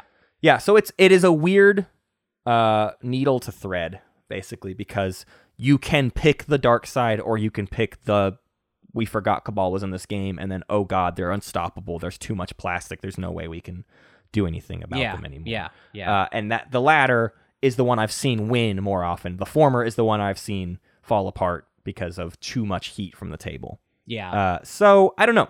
Let's talk about how either of these pathways uh, net us victory points and, and where we find wins uh, with them. Again, Mechatol is our guac. Our uh, we need to find a tenth point, and that pathway is via Mechatol, whether it be the custodians or uh, an imperial point while we're sitting on Mechatol. Right, That is reliable for us, and we almost definitely can do it once in the game, and that probably locks things up. And that definitely locks things up because stage one publics are pretty easy for us. We're good at saving resources for uh, points. We're good at saving trade goods. We're good at capturing pl- territory. Uh, we don't like the command tokens or the influence ones, but you know what? Nobody does realistically. Um, secrets are also really good for us. Structure, we want to take construction or have it played a lot, so like the structure things are all good for us. We're really good at all of the stuff that doesn't uh, that necessitates guac. yeah. So w- we'll talk about it later. We're also pretty good at stage twos. We're not too bad at a, a handful of stage twos if if it, if it comes up. But It Right. probably won't. One- is the realistic part of that. One note I want to say about Seekers is just like a funny thing is that you make the one win a combat in an anomaly. You make that yours. easier for other people. Well, it's easier Yeah, for they you, come to and you, also you. make it easier for Right. other people too. So you have to be mindful of that. Right. one. It, it's weird for you because you can't aggressively use your space docks in that matter, but. Yeah, that, that that's a fun and, and yeah, everybody else just likes to do it because they just come fight you and score it and they Yeah, get it. because I mean, and you know this firsthand. Uh, when a, when a combat in an anomaly is an easy anor- objective until until it's just annoying and it's Oh. Uh-oh. nowhere. But guess who always has units and anomalies? Yep. Cabal. Yep. Uh, so the the other thing to all of that is we can play a pretty standard game. Th- this is we can reliably with the right objectives, like Hunter was saying, just sit in our slice and we don't need to do anything. And then we just need the right initiative at the end of the game. Mm-hmm. Also, I would recommend getting your support swap done as fast as possible. oh yeah, People don't like you, so someone wants to be your support swap Yeah, buddy. yeah. And they absolutely in the late game, nobody wants to give you points or do support swaps. or perhaps anything. perhaps there is kind of a uh, a middle ground of, Mm-hmm. of meanness, uh, a sort of listen, hey, uh, I want to support swap with you because I don't want us to fight. Right. And if and then what's nice about that is you're suggesting that if we don't support swap, then we will have to fight, and it's not because I don't want to. You know what sucks about that? What? If you researched Vortex, they still go, I don't care. Yeah, If that's you the research problem with Vortex, you can Vortex their stuff while having a support swap with them. And so, if anything, they like you even less because now it costs them a point to do anything about your Vortex. Yeah. Tr- if, however, I'll say this though: if if you have a trustworthy thing, a trustworthy meta, then maybe you can sell the idea of never using Vortex on them. Right. in order to I- uh, nail that support. I swap. think Cabal is interested in finding that kind of buddy. yeah, I don't. I think you need one ride or die that you don't betray. Mhm. Cabal is not a good faction to just straight up betray with because, yeah, you'll do that once and then you'll never do it ever again. Basically, Yeah, and 'cause you'll it- ruin all future Cabal games, Or whatever. It's it's the it's the whole like I don't know. I th- I think their ability is a little bit better as a defensive Yeah. deterrent than it is as a I'm going to eat you type deal, which I think is why you don't. I mean, I still think you know the kings of like eating other players are like L one, Yeah. Necro. Uh, in theory, Arborek. Eat it, Arborek. That was your mention for this episode. Right. Uh, so in the late game, um, things get funny. S- Uh, I, I I mentioned we're, we're decent at stage twos. Um, also, it should be noted, and we didn't talk about this enough throughout this guide, uh, but you don't get that many units throughout the early and mid game. Yeah, you're right, not right, right. capturing a ton of stuff. But for what for some reason, things start to happen in the late game, and you'll look down midway through round five and be like, I have like forty dollars worth of stuff, and It's I have no nuts. way to spend it. There's nothing, and that's why there is a certain level of argument to set yourself up and be prepared to strike very hard in the late game because you will very easily refill your stuff. You will just luck yourself into a ton of units and be able to build all of those after you've abandoned your slice over. This is that fleet logistics thing or whatever, e- even without it. I can go push really hard for the last couple objectives and still protect my stuff back at home. That's when people get really afraid of Cabal is they go, we can't attack them. And the second they move out, we'll have lost all our stuff and we have like one chance to get into the middle of their slice and then what? They'll collapse in on us anyway. Like there's just no there's no way to stop them. That's when they become so difficult. And that's why I do say that that sustaining aggression has some validity because again, if we never, ever, ever move out at all, then we won't ever get that stockpile and do anything. So even if we sat through most of the game and didn't move out and we just did the light rail to Mechatol, that's fine. We're still probably going to kick it into high gear in the last round Okay. because it's yeah, yeah. it is it's where all of our advantage comes from, and it's how we finish. Even if it's not finishing our last points, we'll win slay someone. Someone might be a- ahead of us in initiative order. Okay, let's go throw everything we can. We need to set up our stuff in a position where it can go deal with other problems. Yeah. We Okay. can we can be the vehicle for the table. We can be the great windslayer if everyone needs us to be. Maybe they pay us, probably not. But like our stuff can get all over and we probably have a lot of it. So if so and so has leadership and they need to be stopped, we are in contention of doing that. Yeah, yeah. Uh, Tight. So uh, all of that said, we you, you can't be a used car salesman cabal. Generally speaking, you are completely on your own. Whether you're being mean to everyone, you're completely on your own because no one wants to work with you, or you're completely on your own because you're just sitting in your slice doing your own thing. But you are kind of alone as Cabal. Maybe you find one buddy, but you're not doing the like, ah, let's wheel and deal all over the place. Nobody wants to do that with you. Um, no one will listen to you uh, and you'll have wasted all of your potential capital. Your potential capital is we don't have combat advantages, but we suffer less losses. So if we want to gain the numerical advantage, we do have some encouragement of getting out and attacking because again, we we immediately refill as we attack. The more damage we do, we've lessened them down a peg and we haven't gone down at all yeah. in our overall power. Uh, we haven't talked about it too much, but the this like throwing the flagship into this idea Mm-hmm. it makes it so that the rebate is so obscene that all combat ceases to have any downside Right. for us in that system. I mean, I guess it has the opportunity cost of the plastic is currently in limbo. Right, But right. as soon as it comes back, Right. wabam. This is like let's. I'll, I'll put in uh just a random scenario. Uh, flagship on Mechatol Rex, and we Yeah. took Imperial in the final round. Mm-hmm. Someone wants Now to jump, what? someone wants to jump on Mechatol Rex. Cool, you killed everything there. Guess what? I'm gonna build that all somewhere else. Especially if I have Sling Relay, you're you're done. I rebuild my flagship and I go and I just take it again. And even without rebuilding, like I still have so much stuff in the rest of my slice. I will retake Mechatol and then still pop Imperial while I hold Mechatol Right.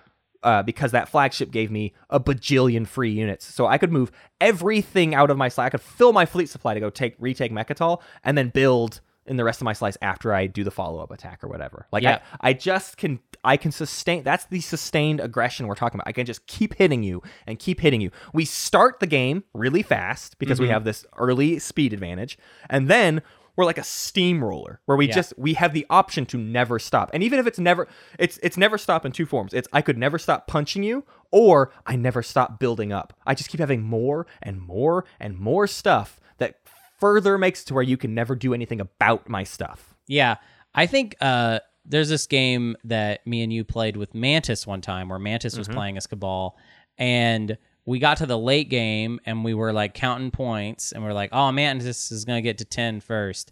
Okay, and then we sort of like mind palaced the idea of attacking Mantis, Yeah. and then instead of doing it, we just didn't Yeah. and then Mantis won the game. Yeah.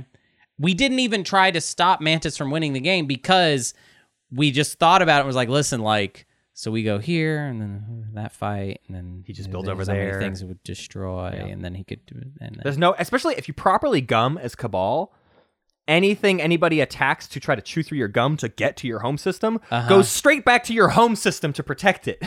yeah, it was sort of like it was like there was gum in it was like there was no way to get directly to the home system where you had to fight like a giant flea Right. before getting to the home system, which made it dumb Yes. to do. to do and just there- didn't make you any can't sense. do anything to him because any attack would require two attacks, and two attacks means they do, they get stuff at And home. or uh, Megaphone here's or here's something wherever. we failed to mention even a single time, and and this was like kind of key to his game. Is I remember we were talking about attacking his slice, but then th- it was going to be impossible to actually kill the space docks. Meaning, whatever fleet you Yep. committed. Yep. Was even in a warfare or unexpected action situation, they were gonna have to roll for the rift to get out and maybe die. Like that's Yeah. so annoying. Yeah, we on didn't talk top about of the everything fact else. that everybody.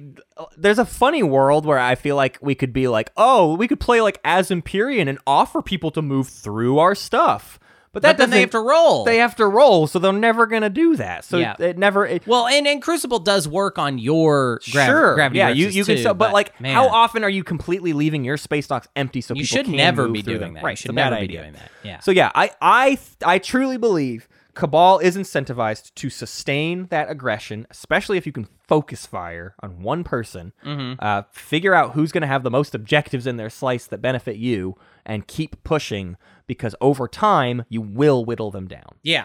And okay. uh, Yeah. whittling them down without sac- without leaving an open flank for like your other neighbor to do anything about or Mm-hmm. whatever. You can sustain aggression against one person and look at the rest of the table and go, "What are you going to do about it? Right. How are you going to stop me?" Yeah. Stop. And they'll me. say, "I'm not going to bother with Just it. try and- I'll find my points elsewhere. You're fine. Do your thing." "Just try and stop me." Yeah. That's a cool thing to say now. Every time I haven't pulled the trigger on fighting somebody early on, I have regretted it because I see how I, I've been scared by the initial fight. We had a game one time where uh, my, my neighbor built Mahawk built their flagship adjacent to home. Uh, round one, they did Off it of freelancers, Off of It was so Freelancers. cool. It was really cool. Who was that? Do you I- remember who I that don't was? remember. I- oh, I- am sorry. Whoever it was, you were you're that was a, such a cool thing you did. and it we was a liked it. was a mean game too because they were sandwiched between me and Sar. Yeah. And Sar came to me being like, "Let's let's swallow them whole." And I was really hesitant to negotiate with Sar because I was like, "I think they're going to get the better end of all of this." right. And I kept thinking that fight might be very difficult for me to take, Mm-hmm. neglecting to accept the idea that even if I don't win the fight, I'll get all that stuff back. Yeah. Who cares? I'll, I'll build a flagship for free. And it was like a flagship and a dread. It's like, I'll get a, I might kill both of those units. Like, it might be a draw. And then I'll get those units for free. And then next round, I'll attack them again with more stuff that didn't cost me money. And, and you just can keep doing that over and over and over again. And I could have even turned that into aggression against SAR. I could have just kept pushing and like SAR and I would have butted heads. That could have been a terrible game. That pr- but that probably was a better option than trying to like let's play nice guy because Yeah. I I didn't I wasn't able to do anything when I played nice guy in that game. It Yeah. got me kind of nowhere. yeah. Okay. That's uh. Dun, dun, dun, dun, dun, dun, dun, dun, dun, dun. We're done with the POK introductions. Yeah, we can have fun. We get to have fun again. It's time, baby. It's summer. Bummer summer 2020 is over. Oh it's my time for God. 2021 where I'm just going to play whatever I feel like. Okay. Yeah. All right. So surprise mini episode within the episode. Okay. Uh, this is where I reveal my tier list for POK factions as far as how much I like them to play them. Okay. Okay. Uh, S tier, which is uh, fun to play, like to play, will play again. Yeah. Empyrean. Right. I've actually never played Argent, but I'm going to put him in the S tier. Yeah. And Nomad. Okay. B tier, I don't really care one way or the other. In No, our- so there's no A tier. No A tier. S S tier, tier, B tier, B tier. B tier. I don't really Right. care one way or the other. You can play them. That's fine. Yeah. Maybe I'll play them someday. Whatever. Right. NRA. Okay. That's Mm. interesting. Just you don't just you just don't care about NRA. I just don't care. Yeah. The- you know what it was? It's that uh, there was a point in time where every single game that I played, there was an NRA. Right. And I felt like got so in a backseat sense, I got to know the faction so well that I do not feel like there's anything I'm missing Right. by not playing them. Right. Um, but I would play them and just be like, ah, that's chill. I realize there's a lot of people like NRA that would maybe be annoyed by that. This is just me, this is personal me. Totally. Z tier, don't really care. Titans, Yep. Cabal. Cabal. Yeah. Actually, Mahakt. Z, lowercase, l- like Z to the power What's of the ex- Z. extra Z is Mahakt. Extra Z is, uh, I think Mahawked. I think I, I don't think I ever want to go back to doing that again. It's go- it was it rivaled Muat and base game for Yeah. me. of Truly the hate experience. them. Yeah. Yeah, and I don't like I, I don't like playing uh, factions that uh, have the types of advantages that Titans and uh, Yeah. Cabal have. Right. Uh, I don't. I don't- I, I think uh, either Titans is like kind of too slow ish, just kind of like oh here I am Right. with all my stuff. Uh, in a way that's kind of boring to me. It's not that people are going to attack you, but then also I don't like playing factions like Cabal where you have a lot of heat Mm-hmm. and there's a lot of pressure uh, for the rest of the table to kind of look at you and be like, Yeah. "How do we? How do we get you?" It's not a lot of fun. Yeah. I I I am like S tier Argent and NRA. Mm-hmm. It's just so much fun, and I just like doing. I, those are the two factions where I can lose as those factions and be like, don't care, had fun. Yeah, Which is rare for me. That's Yeah. not a that's not an emotion that I have often. that you experience. NRA and Argent though are like cool. This was fun. yeah, yeah, yeah. uh, Empyrean and Nomad. Uh, you know what? And Cabal. I like Cabal, but all three of those are ones where I get a little try hard. Mm-hmm. Uh, a, and like Cabal's case is like, yeah, the heat really is unfortunate and, and not very fun. Um, but yeah, no, th- those those three, Empyrean, Nomad, and Cabal are my are my A tier, and then B tier would be uh, Titans and Mahawked. Okay. Mahawked might be lower. I have no idea. I haven't touched Mahawked. And then in games where I played against Mahawked, I didn't know what Mahawked was doing. I literally, you played like two spaces away from me, I think multiple times, and I never knew what you were doing. Over Yeah. There. I was not even cognizant of your goings on. like it just, I, you just existed at the table maybe. Yeah. Here's what I was doing. Have you ever like ha- you're trying to start like a lawnmower, and you're pulling the cord, and every time you pull it, nothing happens, and you get that like kind of insecure feeling of you're looking around like, Am I'm, I I'm- stupid? I'm doing this right. Like I mean, you're supposed to pull the cord. Is this the choke? Is that the, do I press the it- bubble yeah, a yeah, couple yeah. more You- times? You, like or no? redo it, and then you end up like, oh no, I flooded it. Oh no, it's flooded. It, it was like that. That's what I was doing, Matt. I uh I I want to play uh Titans and Cabal a couple more times. Yeah. Just outside of guides, like I would just like to play those two factions for the exp. I never really played Titans, and there's a couple things I really want to do as Cabal that I never got to do before this guide, and and I still would like to. I to wish do we that. had. My only regret is I kind of wish we had had uh, a Matt Titans guide. Sure, you said that you wanted to do Argent, and you wanted me to do Titans. Yeah, I I'm think, glad I did Argent though. I do still stand by the Argent is a little bit more of a me faction. I just think everybody loves. I Argent. think Argent's just great. Yeah, Yeah, yeah. they're just Back the off. most You fun. can't claim 'em. No, you're Uh, right. No, everybody I, loves I Argent. agree. They're, it's the best. they're they're they're they're really cool. They're like they're like extra with wings. Right, right. Like, What uh what's your you've already had games post stuff, but like what's your next what do you want your next game faction to be? Who do you want to play next? I don't care. But actually, you know what? Oh, that's such a good point actually, Hunter. What The idea that it's been ages. It's been eons. years? Literally, Literally like two years, years. since Hunter and I got to draw 3 and pick one. Oh yeah, I want to do some draw three, pick one. Um, but factions that are just kind of on a nebulous list of like one to play. Yeah. Um, I, uh, I the only tournament game that I've seen thus far where I got kind of jealous of a player where I was like, I want to be playing Uh-huh. Yeah. this game right now. Uh, is the game with Teddy. Yeah. Um, I don't remember the number of the game, which is useless. Sorry, you're just gonna have to dig through it.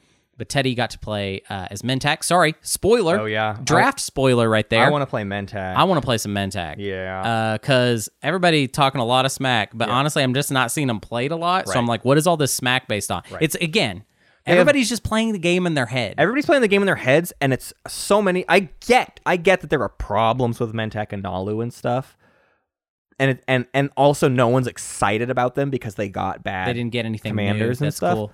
But yeah, I still stand by. Like, I actually push back on the idea that Mentec didn't get anything though. I agree with Mentec that. maybe got a little something, Maybe but got you some just cool got to stuff. work it a little bit. right, and uh, mirror computing still slaps and is maybe better because yellow skips are easier to find. Mm-hmm. So uh, Mhm. Mentak is cool. Yeah, Mentec's cool, and I, I, want to Oh, yeah, play that's some Mentec. right now. I want to play as all the bad factions. Honestly, that's where my head's at. I want to play Arborek. I want to play Mentak. I want to play Nalu. Ooh, I could go for another Arborek. Game. I'd like to play Muwat. Muwat's questionable if they're good or bad. They haven't won a single game in the tournament uh, yet, which is like I'm not calling that a, a final word on Muwat, but they're they're struggling to find their own victory at the Mm-hmm, yeah. moment. Let me blow some minds real quick because we, you know, we, we put that. Ar- uh, Still not. o- I guess we're still not over that Arborek episode. The response to it, whatever. I mean, we're like we're we're little babies or whatever. But uh, uh, I was thinking about. I'm pretty sure my most played faction in Ti4, uh, just in total, base game plus POK is Arborek. Uh-huh. That's hilarious. Like I, for somebody that talks a lot of smack on Arborek on the reg, uh, play him a lot. You know why? Because I like a bad faction. Yeah, and I Hunter never does. solved them. And when I solve them, I tend to quit. Like Right. I, I, I was playing a lot of Mentac for a while.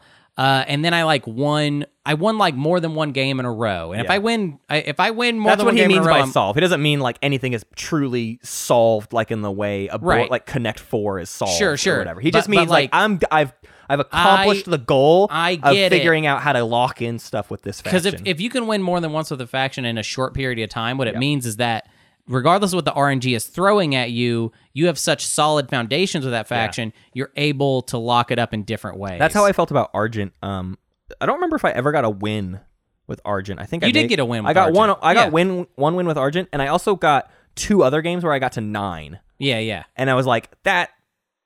That's a s- I I know I can do well with Argent Yeah, straight yeah, up yeah. and down. Yeah. uh, so I- It's a I- good feeling. yeah. It's a good feeling. I want to thank our weird bears: Farganes, T.G. Welch, Brian, Bot, Bot, Kalu, and Squeamish Emu, uh, Son of Leto, Mate Nason, John, Arwise, Absol, Ponchadori, Istoria, Brodul, Sunvax, and Rumor Hippo. And I want to thank our little piecers: Naderade, Patience of Virtue, Gaskio, Dark Jutsu, Brave Sir Robin, Uncle Batty, Frank G, Carnal. My son is also named Bort, Anvilier, Samley, Alice, Kraken, and Goondog. What if we just had like a like a space tat uh, space tats? Space Tats. That's what I Whatever the show's called, I don't know what it's called. But what if we just had a convention with just those people that you listed? Because like we're getting to the point now where the the weird bears and little peace turtles, if we got together, You could have a whole tournament. That's like so many people. Yeah. Like that's crazy. Yeah, I think there's talk of the gathering of the weird bears. Hey, but no joke. Uh, my my brain is starting to to dwindle on this notion. I'm gonna tease this a little. Yeah, what's up? This notion that like maybe in 2022 we do like a little like a little mini SCPT con. Okay. Like How that's do- just a thing. yeah, and it's gonna happen in Arkansas and Yeah, they all you have to come fly to to us. Arkansas. yeah. But like if we get if we can all here's my thinking. All we need By the way, I'll also have to fly to Arkansas most likely. At that point, At that yeah. point, yeah. uh, but but all we need for for a successful Twilight Imperium convention yeah. is 36 people. That's it. That's enough to just do That's pretty anything we low. want to do. That's Oh, not a man. large number of people. I'm not calling it like, oh, the convention. Get your tickets to SB. I'm talking about just like, listen, if you get here, we'll make sure there's a conference room for us to play games. You know in. what would be the funniest thing about SCPT Con? Yeah. Is when we reach out to uh, Fantasy Flight and they still- tell us that they don't want to come. That they're not they're like, no, we're not coming. We don't want to play favorites. we don't Uh, anyways, uh, let's. Uh, wh- where are we at with the Galactic Council poll? I don't even know. Uh, it's up. You got two options. Boy, it's a dead heat, too. It's like literally 50 50. Oh, I did not know Get that. in there and vote on this one. Our current play styles and what we want to learn change, learn slash change. We've been talking about this a decent amount, but like we'll really focus in on. I want to get like crazy granular on like the things I do in a game and what I'm doing to alter those behaviors and Yeah, like, how what do- factions break the mold for how me. do I want to evolve? Yes. Uh, and the other option is are the new factions too good? Which we kind of just talked about. We keep burnt. We keep. We didn't we didn't talk about No, we whether didn't- they were sure. too good or Sure. not. Sure, sure, the sure. the are the new factions too good? uh, I think should be more about being petty Yeah. uh, towards Dane Right. than it should be about anything. Totally. And I think I like that I've noticed in the last like six months w- uh, with myself that I've been pettier with Dane and I like it. It's a good And way to I'm down be. for an episode where, because here's the thing uh, we get a lot of petty stuff and I feel like Dane doesn't get enough petty stuff. Yeah. Dane should be getting at least as much petty stuff as we Totally, get. Okay. totally. If What has not he ever done for us? if not more. Can't wait to have him on. Uh, Homebrewers Guild, uh, Promissory Notes plus Exploration Stream will be next month. Don't have a date lockdown for it. Whatever. Get over it. This weekend is a game on Friday, June 4th at 1300 UTC. And that's on- 1300 That's the UTC? Space Cats Peace Turtle Switch. And then Saturday, June 5th at 1300 UTC. And that one's going to be on the Flat Tomatoes Twitch. Yar. And then Sunday, little evening game for you, 1800 UTC on the Space Cats Peace Turtles Twitch. Those are games 33, 34, and 35.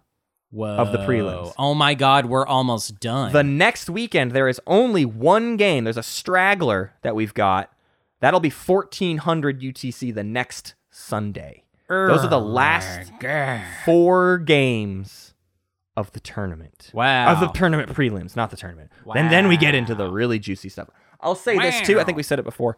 Uh, there's going to be like a big break between the prelims and the semis. Like yes. almost a month. There's going to be a month break. It's like July t- or uh, J- June, whatever. July 10th is when the semis Yeah. kick off. It's a yeah big, and big old and break. actually uh i just want to put some feelers if uh if you uh let's say you have a podcast let's say you have a newsletter in just your little town in whatever greasy corner arkansas Sure. uh, let's say you do whatever i don't care what it is uh we're gonna spend a month trying to promote the semifinals and the finals of this tournament and we're serious about it and if you are a listener and you like what we do Yeah, share. and you have some way to no i'm i'm even i'm going farther than that you got some podcast i don't care how big it is i will come over Yeah. and just talk I, we, we can talk we can talk about whatever you want i don't care i can talk about literally anything okay and i definitely will if it's not twilight imperium uh, but whatever you got if you're willing to have us around we will come hang out with you if you will let us hawk our stuff Yep, you yep, know Yep, yep, yep. This This big, is- is big push. We are we are full time conductors of the hype train. Yes. for the semis and the finals. It's dude.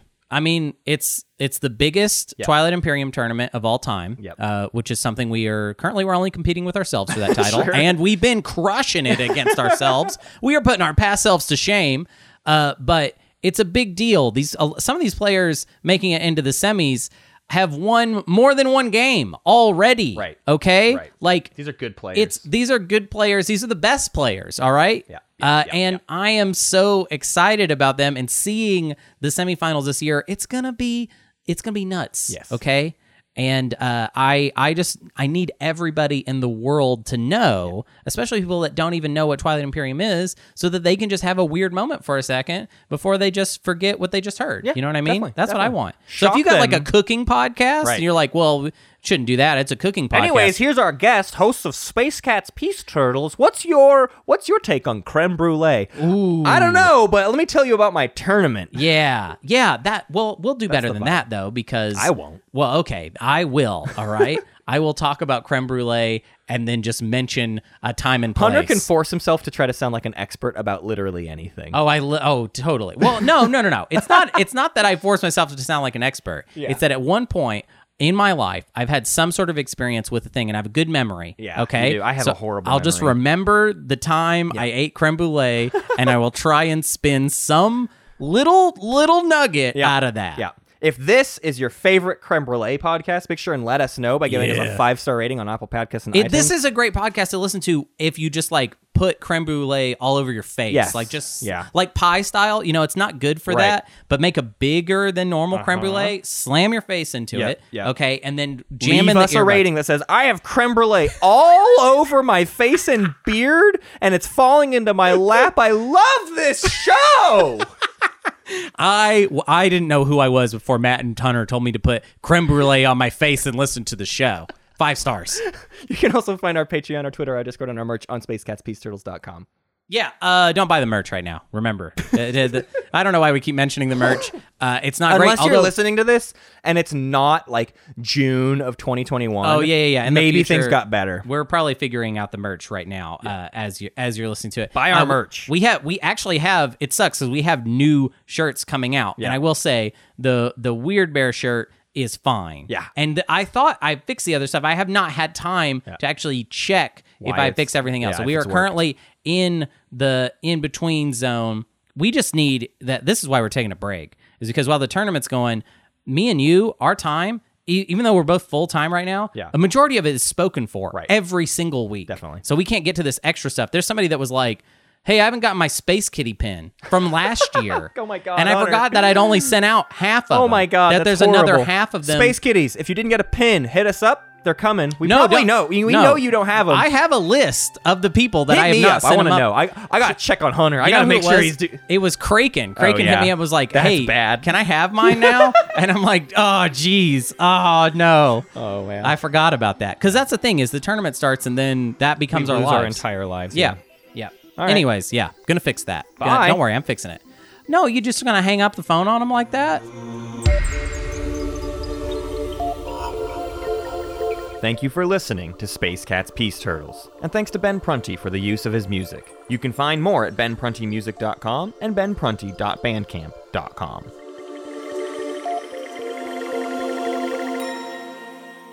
Pax Magnifica, Bellum Gloriosum.